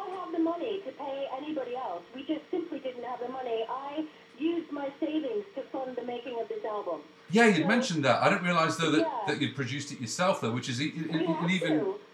amazing. We had to, but we sat there, I sat there, and I was like, girl, you have made however many twenty-five albums in your life.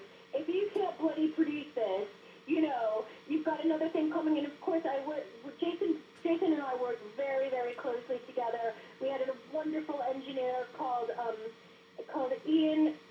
Oh, oh, I can't I can't think of what's up. I'll think of his last name in a second. It'll come to you. He worked at Blueprint.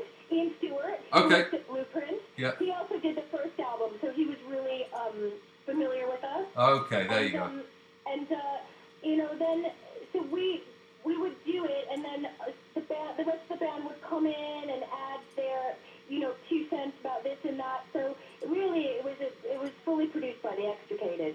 Fantastic. I, I I suspected as much because I couldn't find any information on it. And again, anyone anyone who's remotely involved in, in, in the world of audio, you just don't waltz into a studio and, and record your own album. You really have to know what you're doing. I'm I'm lucky enough to have taken a uh, you know a fairly lengthy course in it, and uh, it's a very intricate thing, and, and, and this album is, is beautifully produced. I mean, that's where I'm going with this kind of feeble s- yeah. string here. Um, and, and well, I, thank you so much. I mean, it, you know, uh, of course we all did it together, but it was like the, the first time that I've ever done that. And um, again, you know, basically we, you know, it was all hands on deck for every single bit of this, and so much love has gone into the making of this, and so much, and many, many, many years of experience and passion. You know, we're hungry. We love what we're doing. I, I believe this band could go all the way if we get some breaks, you know? Yes. And it's really about getting the music out there and getting people on board and, you know, coming along to the shows and enjoying it. You know, we're we're a top live band, I have to say. That has always been our forte, but I'm really happy that it's transferred into the album. Oh, yeah. I, I was going to ask you, actually, because... You, you know, as you look into a crowd, Brix, as, as, as you sort of look through the lights and the glow, you mu- you must be very encouraged to see such a breadth of uh, age in, in the audience. You know, the, the, the, the youngsters who picked up on you, you know, as if you were a bullet from the blue, and those who almost through obligation have, have followed you. Uh, exactly. And it must must be lovely to see that diversity. So, well, I, I can honestly say that almost nothing makes me happier. Today, I got a, a phone call from uh, Aiden Woodward, who produced and directed the video for us. Yes. And he said, Brix, my nine-year-old daughter cannot stop singing prime numbers. And Jason, Jason Brown's nine-year-old daughter knows every word to every song on Breaking State. And what, and now, I mean, back when we were doing the fall, you know, it was a very blokey audience, which is fine. And all of those men have grown up, and they're all extremely intelligent, because only intelligent people ever listen to the fall. And some of them have stayed with us. But also, women, women of my age, young girls, they're all coming aboard, gay men. It's like such a, a and, and gay women, and just, you know, transsexuals, like all, the whole lot. And I stand there with open arms and welcome them all, and am grateful. Oh, it's it must be amazing, because I, I was... Again, at the risk of, of sounding like I'm blowing smoke, which is the last thing I want to do, is usually I only request interviews with people who I want to talk to, who I have an affinity with, who, who, or in, if it's an up-and-coming, who I want to help in my own fee- feeble little way. But talking to talking to you is, is as, as I look through your career, obviously I've got a, an immense amount of objectivity compared, compared to your subjectivity, but... As I as I listen to the fall and, and, and listen to them mature and evolve over the course of time since the late seventies, my favourite time, as I'm sure a lot of fall fans will concur, is the addition of you to the band. And as I listen to the era that you were in, and I keep revisiting, as we all do with, with the fall's material, some of you, I don't even know if how how, how aware you were at how unique and complementary and organic the melodies that you added were. I mean, at the time, I'm sure they just came off the cuff, but in retrospect, I listen to this stuff and say, that would not be a fraction of the song without your contribution. Does that make sense? Yeah, it, it, thank you so much for saying for saying that. I I I, I totally accept that. Um, at the time, this is what this is what where my head was at. Um, when I first joined the Fall, I was pretty horrified that they weren't more famous than they were. Yeah. That they weren't revered to be one of the best bands on this earth, the most one of the most creative and uh, um, unique and different and just it, just incredible band. Prolific as well. I mean, me. yeah, yeah. Right? Prolific as yeah. well. I mean, they were just the output was incredible. Yeah, and but it frustrated me that they weren't more revered and that there weren't bigger audiences and that more pe- that we weren't getting played on the radio. And I knew instinctively that um, I didn't want to change what they did because I was a fan. I, the last thing I wanted to do was step on them in any way. But I knew that I had my gift is like a hook, a melody, and a riff. So I took hooks, melody, and riff like a golden thread and wove it through their, you know, cacophonous, chaotic, shambolic, hypnotic, driving, pulverizing sound, this little golden thread of my simple hooks, not enough to take away from what they were doing, but just enough to add a bit of light to their shadow, and I consciously did that um, in order to give people something to hook their ears onto, because at some point the Fall was quite difficult to listen to for a lot of people. Yep. Uh, there were a lot of people that just didn't get it, or it was hard to persevere through. You had to have patience until it clicked into your brain. But with this, it was almost like whetting the appetite and giving them, it's just like giving them a little sugar before they had their medicine, you know? Yes, yes, absolutely. And, and as, as I... As I sort of continue with this, I've been listening, going back and listening to a lot of um, of uh, the Adult Net as well, and it's it's it still sounds really really fresh. I, I, I played this song a couple of weeks ago on the show, and um, I played the first single actually, uh, and, and actually no, I didn't. I played "Take Me," and and oh God, it, yeah. it, and it just sounded it sounded like it would have been released last week. It's I, I don't know. Do you, do you ever revisit that material? I mean, I know that you're a busy woman, but Uh, occasionally, do you drop the needle on some, some Adult Net? Because it, it, it, it, it's great stuff. Well, thank you so much. I just, um, I don't listen to it that often. Sometimes I, I think, oh, should we put an Adult Net song into this set? You know, I know the songs are, are good and sound, you know, but um, I, I mean, my dream would actually be to find those master tapes somewhere and reissue it, you know, or do, um, a kind of really interesting compilation of my solo stuff that I'm doing now, away from the Extricated, and um, which I'm doing with John Reynolds, and it's been I've been doing it for two years. Yeah. The Extricated usurped my entire life, but um, but I would love to be able to put it out again, but I cannot get hold of the master tapes, which is criminal, really. Yeah, I, it would be great. It would be a great project because I mean I, I know well I mean the Fontana stuff's the Fontana stuff, but there's a I, I would imagine. It would be hard to track down some of the really early stuff in terms of getting the masters well, for that. Well, Beggars sold it. We we I got bought out from Beggars by Fontana. Yeah. So and then Fontana got bought by Universal. So the tapes that we've got it that far, but we don't know where those tapes are. Oh, God forbid! I mean, you hear, you hear horror stories that uh, labels, you know, have, have actually destroyed masters, which is, you know, be, yeah. beyond criminal, but. It, it, I mean, you, you can still find all your material, but of course it's uh, it's it's piecemeal on, on, on record collector sites. But I think uh, it would be wonderful to, to pick up the phone maybe and say, Cherry Red, could you uh, just corral all my material for me, please, and put out put out the uh, the definitive Brix Brix compilation. That that might be oh something. My God. From your mouth to God's ears. Yeah, well, I'll, I'll be I'll be talking to Cherry Red uh, later this week, so I'll, I'll I'll put in a little little grovel saying, hey, just just a little idea. Because um, you know myself, I'm, I'm lucky enough to have all this stuff, but there'd be a lot of people who would, would, would be clamouring to, to get it, not knowing that you were around first time around, or or too young to have been around first time around. But anyway, that's that's for another day. But um, oh, that would be that would be a dream come true for me, Dara. Yeah. Well, I'd, I'd love everyone to hear. You know, just drop drop drop the needle and, and hear Incense and Peppermints, and then hear you know Edie, and then hear Waking Up in the Sun. It would just I, I, point I'm trying to make is it, it just still sounds fresh. It's got legs, and more people need to hear it. Is is, is, is what I believe. Yeah. Great stuff. Uh, you, you must have had a really good time with with, uh, with Riley. It was a couple of days ago, yeah. Yeah. So you know what? Every time um, Mark Riley asks us to come and do a session, it's a great honor. It's it's really interesting because it always evokes past memories of doing penal sessions. Um, it's it's prestigious. It's it, you know, it's fun. He's he he's Stephen Paul Hanley's like best friend from childhood. So he, and of course he was in The Fall. So it's like being with family. And he's got a wonderful producer called Michelle Chowdhury, who's just absolutely amazing. So we have a fantastic time, and we're very grateful to be asked.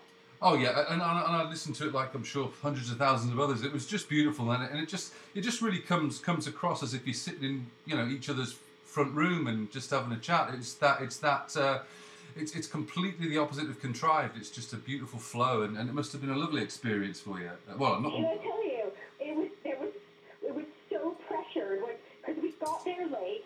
Steve Crawford was late because he had to teach, because he teaches at B I M. He's like the head of the songwriting department. There was horrific traffic. When we got there, we got all our headphones on, we're getting our, you know, levels right and everything. And the the room is small, and the band is so friggin' loud.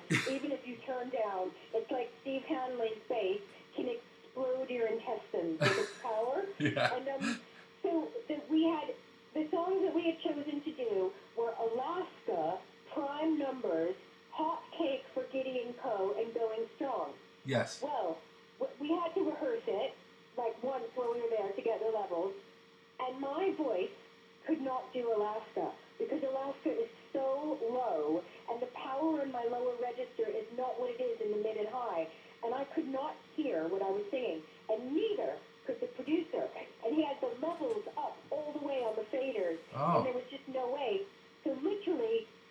Three minutes before we went on air, I said, we can't do Alaska. Let's switch songs. And, like, they had already had the songs logged in and everything. And Paul Henley goes, well, what do you want to do? And he goes, Sleazebag. Sleazebag. Sleazebag. So um, it was all panic until the moment. I'm so glad it came across calm. But that was actually the very first time on the Riley session that we have ever played Sleazebag and Going Strong live. But, well, it sounded like you're very well versed. To the uninitiated, it sounded like there was no panic in the background whatsoever. But that adds yeah, that. Yeah, that's what a great band this is. It was like you know, put the pressure on, and we can deliver. It's such, it's such a pleasure playing with these guys, and it's such an amazing unit. And it's not just me, everyone. It's the sum of all the parts. Oh, for goodness' sake! And yeah, of course, with no disrespect intended. I mean, the Hanleys, the Hanleys, and Jason, and, and, and Steve. It's it's a tight, tight band, and it must be a joy to be a part of because, you know, I, I, I'm not a musician, but my musician friends just, just, just marvel at the musicianship in the band and the quality. I mean, yeah. musicianship isn't synonymous with a good song, uh, but it certainly can be. It certainly can yeah. be. I mean, everybody has the, like, their own sort of unique musicianship skill that they bring to it, but I'm going to tell you now that Jason Brown is on another level. You know, yeah. Jason Brown is like, uh, I mean, Jeff Beck has nothing on Jason Brown. Like, sometimes I think playing with me is like finger painting in kindergarten for him. He's extraordinary. And Steve Trufford is also extraordinary in a completely different way of a guitar player.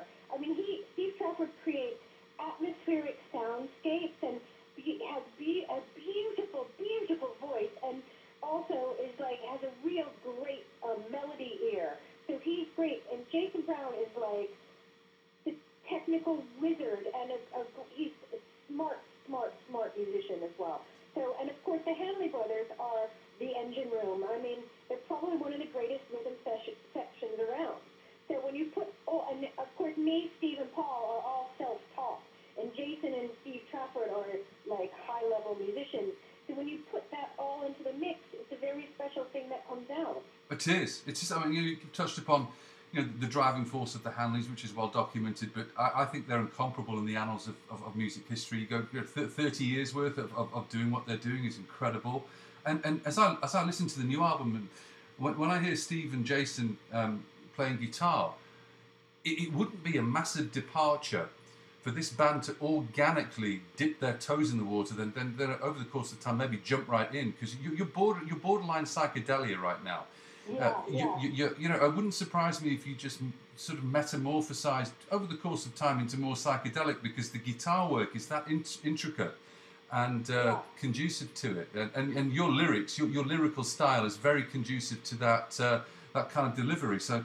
I, I'd just be curious, of course, I'm curious to map your musical progression from now until the end, but um, I, I just think by, by virtue of the guitar work, it, it's something that that I'm really, I just can't find any parallels to the the the uh, the, the aggregated effect that Steve and Jason get when they play guitar together. It seems to be a beautiful thing. I, I, I'm, I'm desperate to see you lot live. I mean, it's going to be uh, it's going to be a tricky thing for me to see you live in the foreseeable future. But I would I would sit there gazing at each and every one of you, you know, and, and just do it in cycles because of the musicianship, and then of course the greater whole. But You're, you're amidst some really talented people, and, and not notwithstanding yourself, but I think that there's so much potential with this band in terms of how this band can can metamorphosize in and, and grow within itself. And I, and I think, as you said earlier, there's there's every possibility for this band to what you probably call properly arrive. This is not a side project. This is a band no. that should be that should be heard everywhere. I, I couldn't agree more, and that that's why we're sticking with it. I mean, It's not it's not even a question, it's not a hobby. This is not a hobby. This is literally my life's blood. And and everyone else's. I mean, Jason and I talk about it quite often. Both of us moved country to play music. Yes. So I moved from America to play music with the Fall, you know? And Jason moved from Ireland. We we we left our countries and our homes to come here and do it. And and that's how serious we are.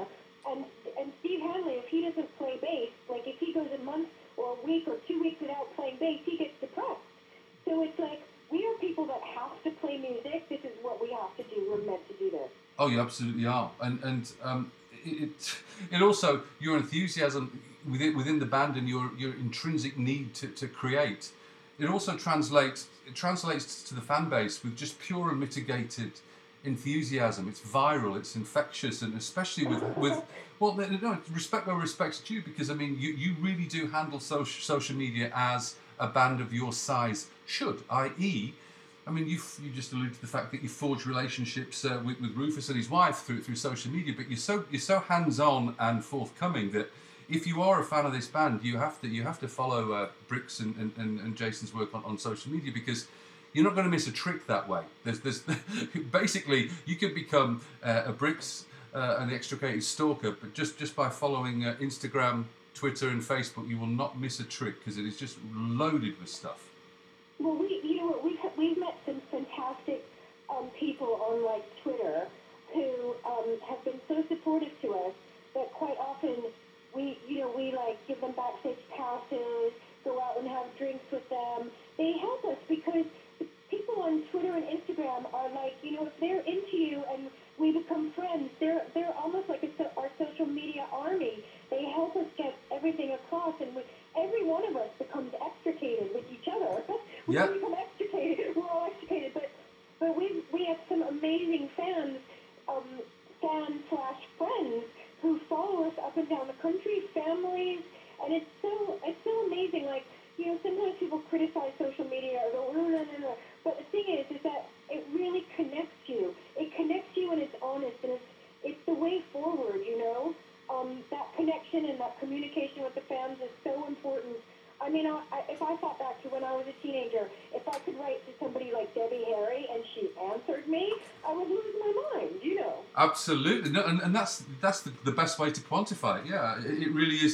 It really is that marvelous, and you really do adopt the ethic that this is an inclusive thing. This is not remotely exclusive. This is a very come one, come all type thing, and and it, and it comes across. And and Brix and the Extricated, again, I feel slightly segregated here in, in the east, eastern enclaves of Canada, having not seen you, having not seen you live. But it really is a family. It's a community, isn't it? It, it, it's, it is, and it's growing, and it's amazing. And you know what? We're, we're, I'm just a human being like everybody else, and I understand about vulnerabilities and frailties and insecurities, and we're all the same, you know. So let's just drop the pretense and make great art and be together and have a good time doing it. Oh, crack, I'd vote for you, Brix. Blimey, that's a great, that's as good a platform as I've heard anywhere, to be perfectly frank. All you got to do is throw in some free weed like that they do in Canada, and then you, you, you'd oh, be in. Yeah. You, you, you'd be in no worries. I was going to ask you, on a, on a, on a parting note, was to, to contribute to the show, I, I was I was, I was hoping that you could kindly pick uh, the three songs off the L P you'd like me to play. Um... So it's really difficult to choose because there's so many different moods, but I suppose uh, Sleazebag, yep. well, I well, I I, I would have picked uh, Going Strong. Um, oh. Sleazebag has really grown on me, especially after I, I heard it uh, live a couple of days ago. Um, I, I also I've also get, got a bit of a soft spot for uh, for American Skies, but but. Ew, okay. But but to be perfectly, but to be honest, I mean, I'm going to end up playing all these songs anyway. So whatever three you ask me to play, I'll be playing the other ones regardless. So. Well, so Prime Numbers has, has been getting a lot of play, and everyone really loves that. But if you want to, if you want to go different and play things that haven't, that more people haven't heard, I I would say that my favorite song on the album is Vanity. Okay, all right. I mean, it's there's not a duff track on the album. I mean, of course. No, but, but I would say, and I love I love Sleazebag. I have because for me, I mean, I love the lyrics of Sleazebag. I love the guitars in the beginning. I love the kind of Nirvana chorus. It's just a, it's just a great. Great single. So I would say Sleazebag, Vanity, and Unrecognizable. Okay, gotcha, gotcha, gotcha, gotcha. So those would be the three. But you could have picked any. I mean, Unrecognizable is really interesting. It's, I mean, American Skies. I again, I mean that you know that song is about the death of America for me. Yeah. And we all know what that's about. Yes. You know? Yes. So yes. It, it's it's told. It's basically. I used to think of America, and there was American Dream, and it was it was possible to do or be or have anything you want, and there was this huge nostalgia for America, and the big plains, and the mountains, and, you know, the wild birds, and, you know, it, it's just amazing. But America, for me, is now ruined, ruined, and I pretend I'm Canadian, so can you accept me as an honorary Canadian, please? Well, I've, yeah, I've got citizenship now as well, so I've got both, so absolutely they welcome me with open arms, but, you know, The, the, the wonderful country that you're from does remain wonderful, and we hope at the end of this this tenure that, that the healing can begin, but it, it must be really painful for someone who loves their country so much. I mean, I've, I've got family, friends, and lots of lots of beautiful American people I know who are just absolutely gutted, and, and it makes Brexit almost seem trivial in comparison, which is saying something. Well, they're both bad, but here's the thing. You know, we were talking about breaking state and pivoting your thoughts. Yes. Well, my thought is this. Something has to die before it's reborn again. Yes, absolutely. So yeah. What I'm going to I'm gonna think that all of this is going to be for a reason, and that it's going to expose all of the, all of the corrupt, everything that is bad, and we're going to lift the tarpaulin off the scurrying rats, and soon we will clean out our basement, and it will be better. Fair play to you for saying that, because that's that's a wonderful way of saying what I like to say is, is that, I mean, it's going to get a lot worse before it gets better, but the, the re- same thing. Yeah, but the real but before the dawn. Yeah, but I, but I, but I have a lot of faith in our millennial generation. They're not having they're not putting up with the stuff that uh, we yeah. did, and, and and I have faith in I have faith in the future. But as you quite rightly say, there's a there's a little bit of a way to go before we start unearthing rats, and, and but it, it's coming. It's coming. Oh, it's coming. Yeah, the reckoning is the reckoning cometh. I was going to ask you one last, uh, two last things actually. One was, uh, could, would you mind picking the obligatory fall track this week? Uh, you can choose anything from the fall library at all, because I play one track by the fall every week, as you know, and uh, would would love you to choose this week's. I'd like to choose Garden. Yeah. Okay. Yeah. Uh, is there? Are you are you at liberty to say why, or that just t- top of your head? It just came out, it just was the first thing that popped in my head. I just love Garden. I love the bass and drums in it. I love the riff. I love the words. It's a really powerful song that really doesn't get played enough. It doesn't. I used to love playing it live. Like, every time I play it, I would li- literally be, like, transported and orgasmic on stage. Like, I would have a sound gasm standing in front of them playing my little guitar riff on that. It's just one of my absolute favourites. I didn't write it, but I worship it. Oh, that's great. Well, it's good to know, because it's, as you quite rightly say, it's a song that doesn't get played very often, but it'll get played. It'll get played in a couple of days, that's for sure. And, and the last thing is uh, something I ask everybody, and I asked you this last time, and you, you've probably forgotten. Wait, what. Before the last thing, didn't you want to know about Donovan?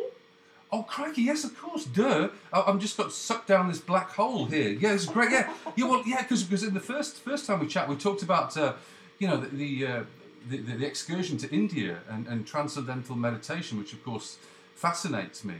So, so, so that must have been an absolutely surreal slash amazing experience to go there with, with Mister Leach. Yes. So, so basically, I produced a documentary for Sky Arts, which is a uh, set to come out this November. And um, it's called Donovan and the Beatles in India. And um, basically, in nineteen sixty-eight, Donovan, the Beatles, Mia Farrow, Prudence Farrow, um, Mike Love from the Beach Boys, and a bunch of others all traveled to Rishikesh in India to study transcendental meditation with the Maharishi. They gave up their, you know, pop stardom and their money and their trippy trappings of wealth and fame to go to live on the ashram for six weeks and study T M. And while they were there, an amazing thing happened. Because they were doing so much meditation, it seemed that their creativity was unlocked.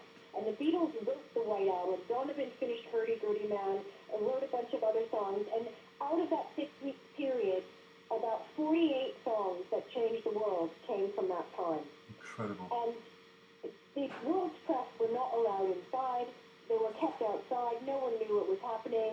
But Donovan, who was a friend, mentioned that he, that actually there was a young Italian film student inside with a Super eight camera, and that footage of the inside of the ashram in nineteen sixty-eight existed.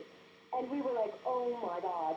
Anyway, what they did, Donovan and the Beatles, was through their music, um, they brought awareness about transcendental meditation and um, like Eastern culture to the Western world, and basically awakened waves of youth through their music.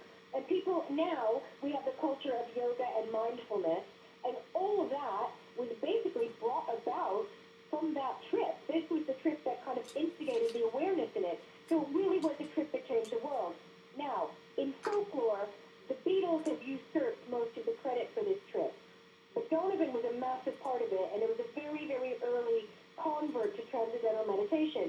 So we decided that we would do a documentary. We, we got it funded. We did everything, and um, take Donovan back to Rishikesh after fifty years, because it was the fiftieth anniversary. Yeah. And and basically revisit it, and um, revisit the places where all the songs were written. And see, I mean, the ashram now is a ruin. Anyway, we all went back there, but, but before we did, Donovan insisted that myself, the producer, and the director become initiated in transcendental meditation.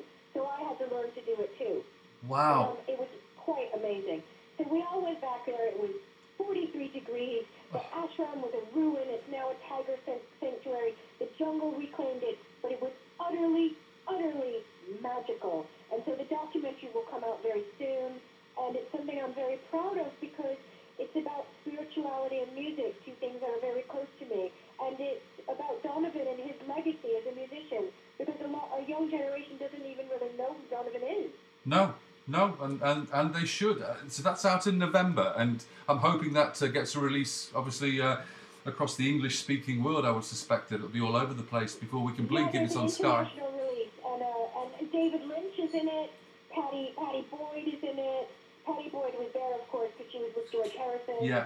Um, and, yeah, David Lynch, who is uh, one of the biggest sort of um, proprietors or whatever of transcendental meditation, he has the David Lynch Foundation. Um, he he took part in our documentary, which was amazing.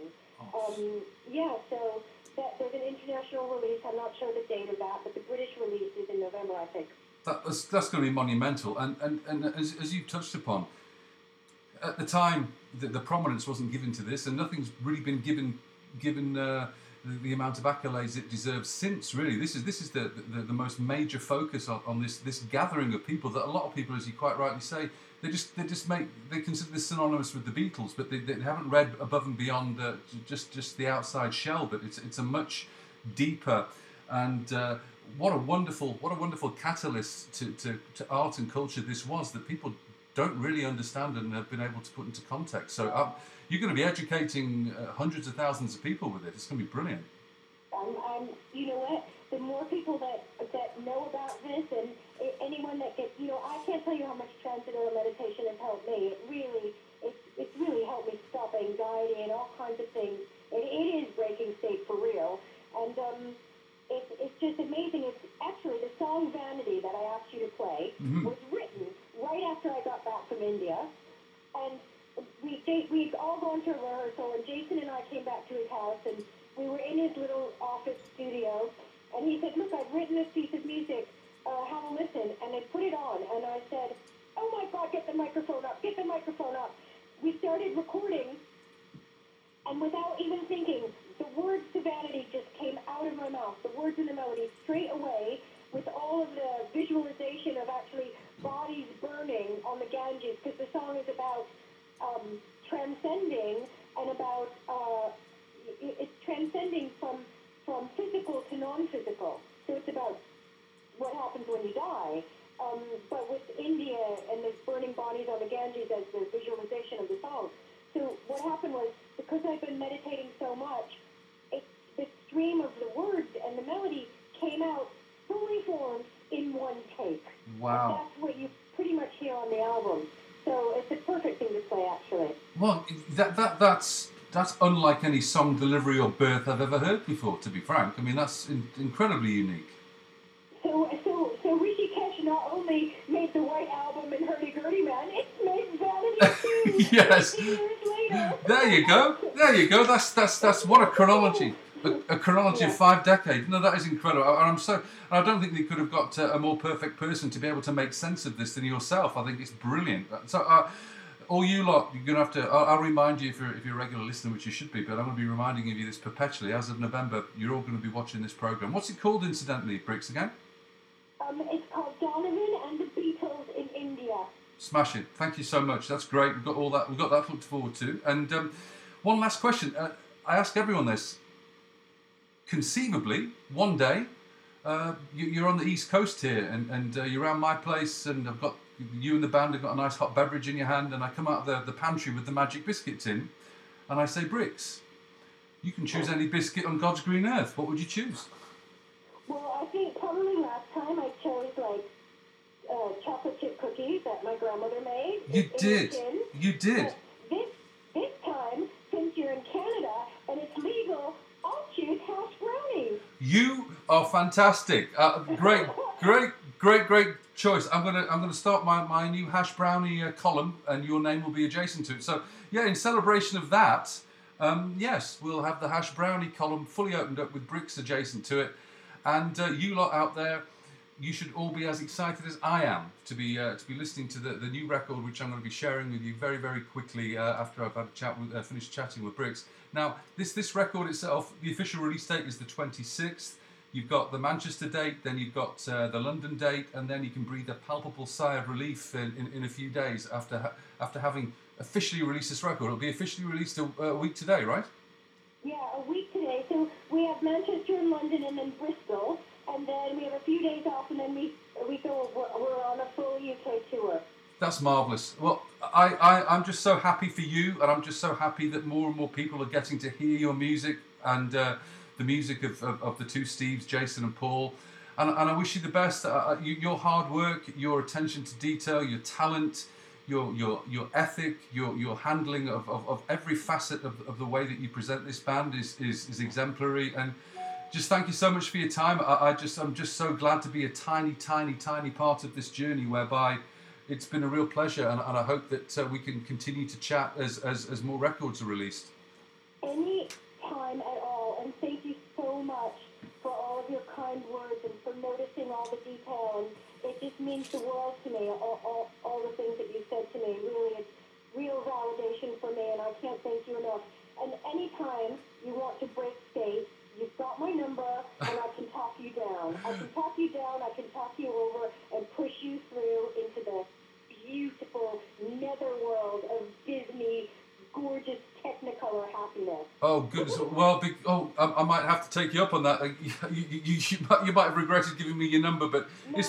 I do it all the time for people. I love it. It's part. It's my, it's my passion. So, oh, oh that's if wonderful. If you help someone, it's great, and it feels good. So, wonderful. There you go. Well, thank you so much, Brix, and and, and uh, have, have a, a great remainder of the day. six p.m. where you are, it's just winding down here in the afternoon. So we'll talk soon. I'll be in touch in the next couple of days with all the details. In the meantime, look after yourself and give my best to everybody concerned.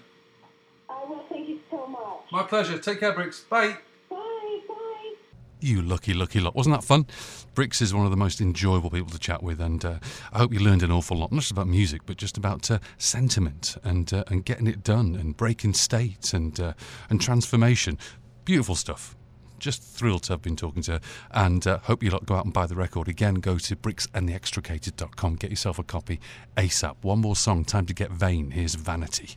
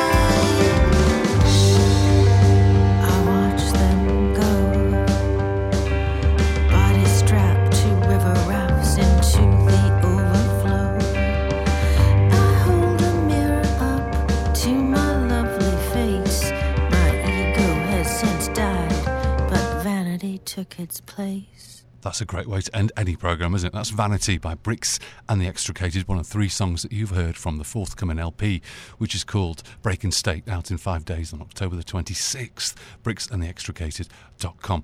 Huge thanks to you lot for giving me another three hours of your very valuable time. Thanks for listening to Near Perfect Pitch. It's immensely appreciated.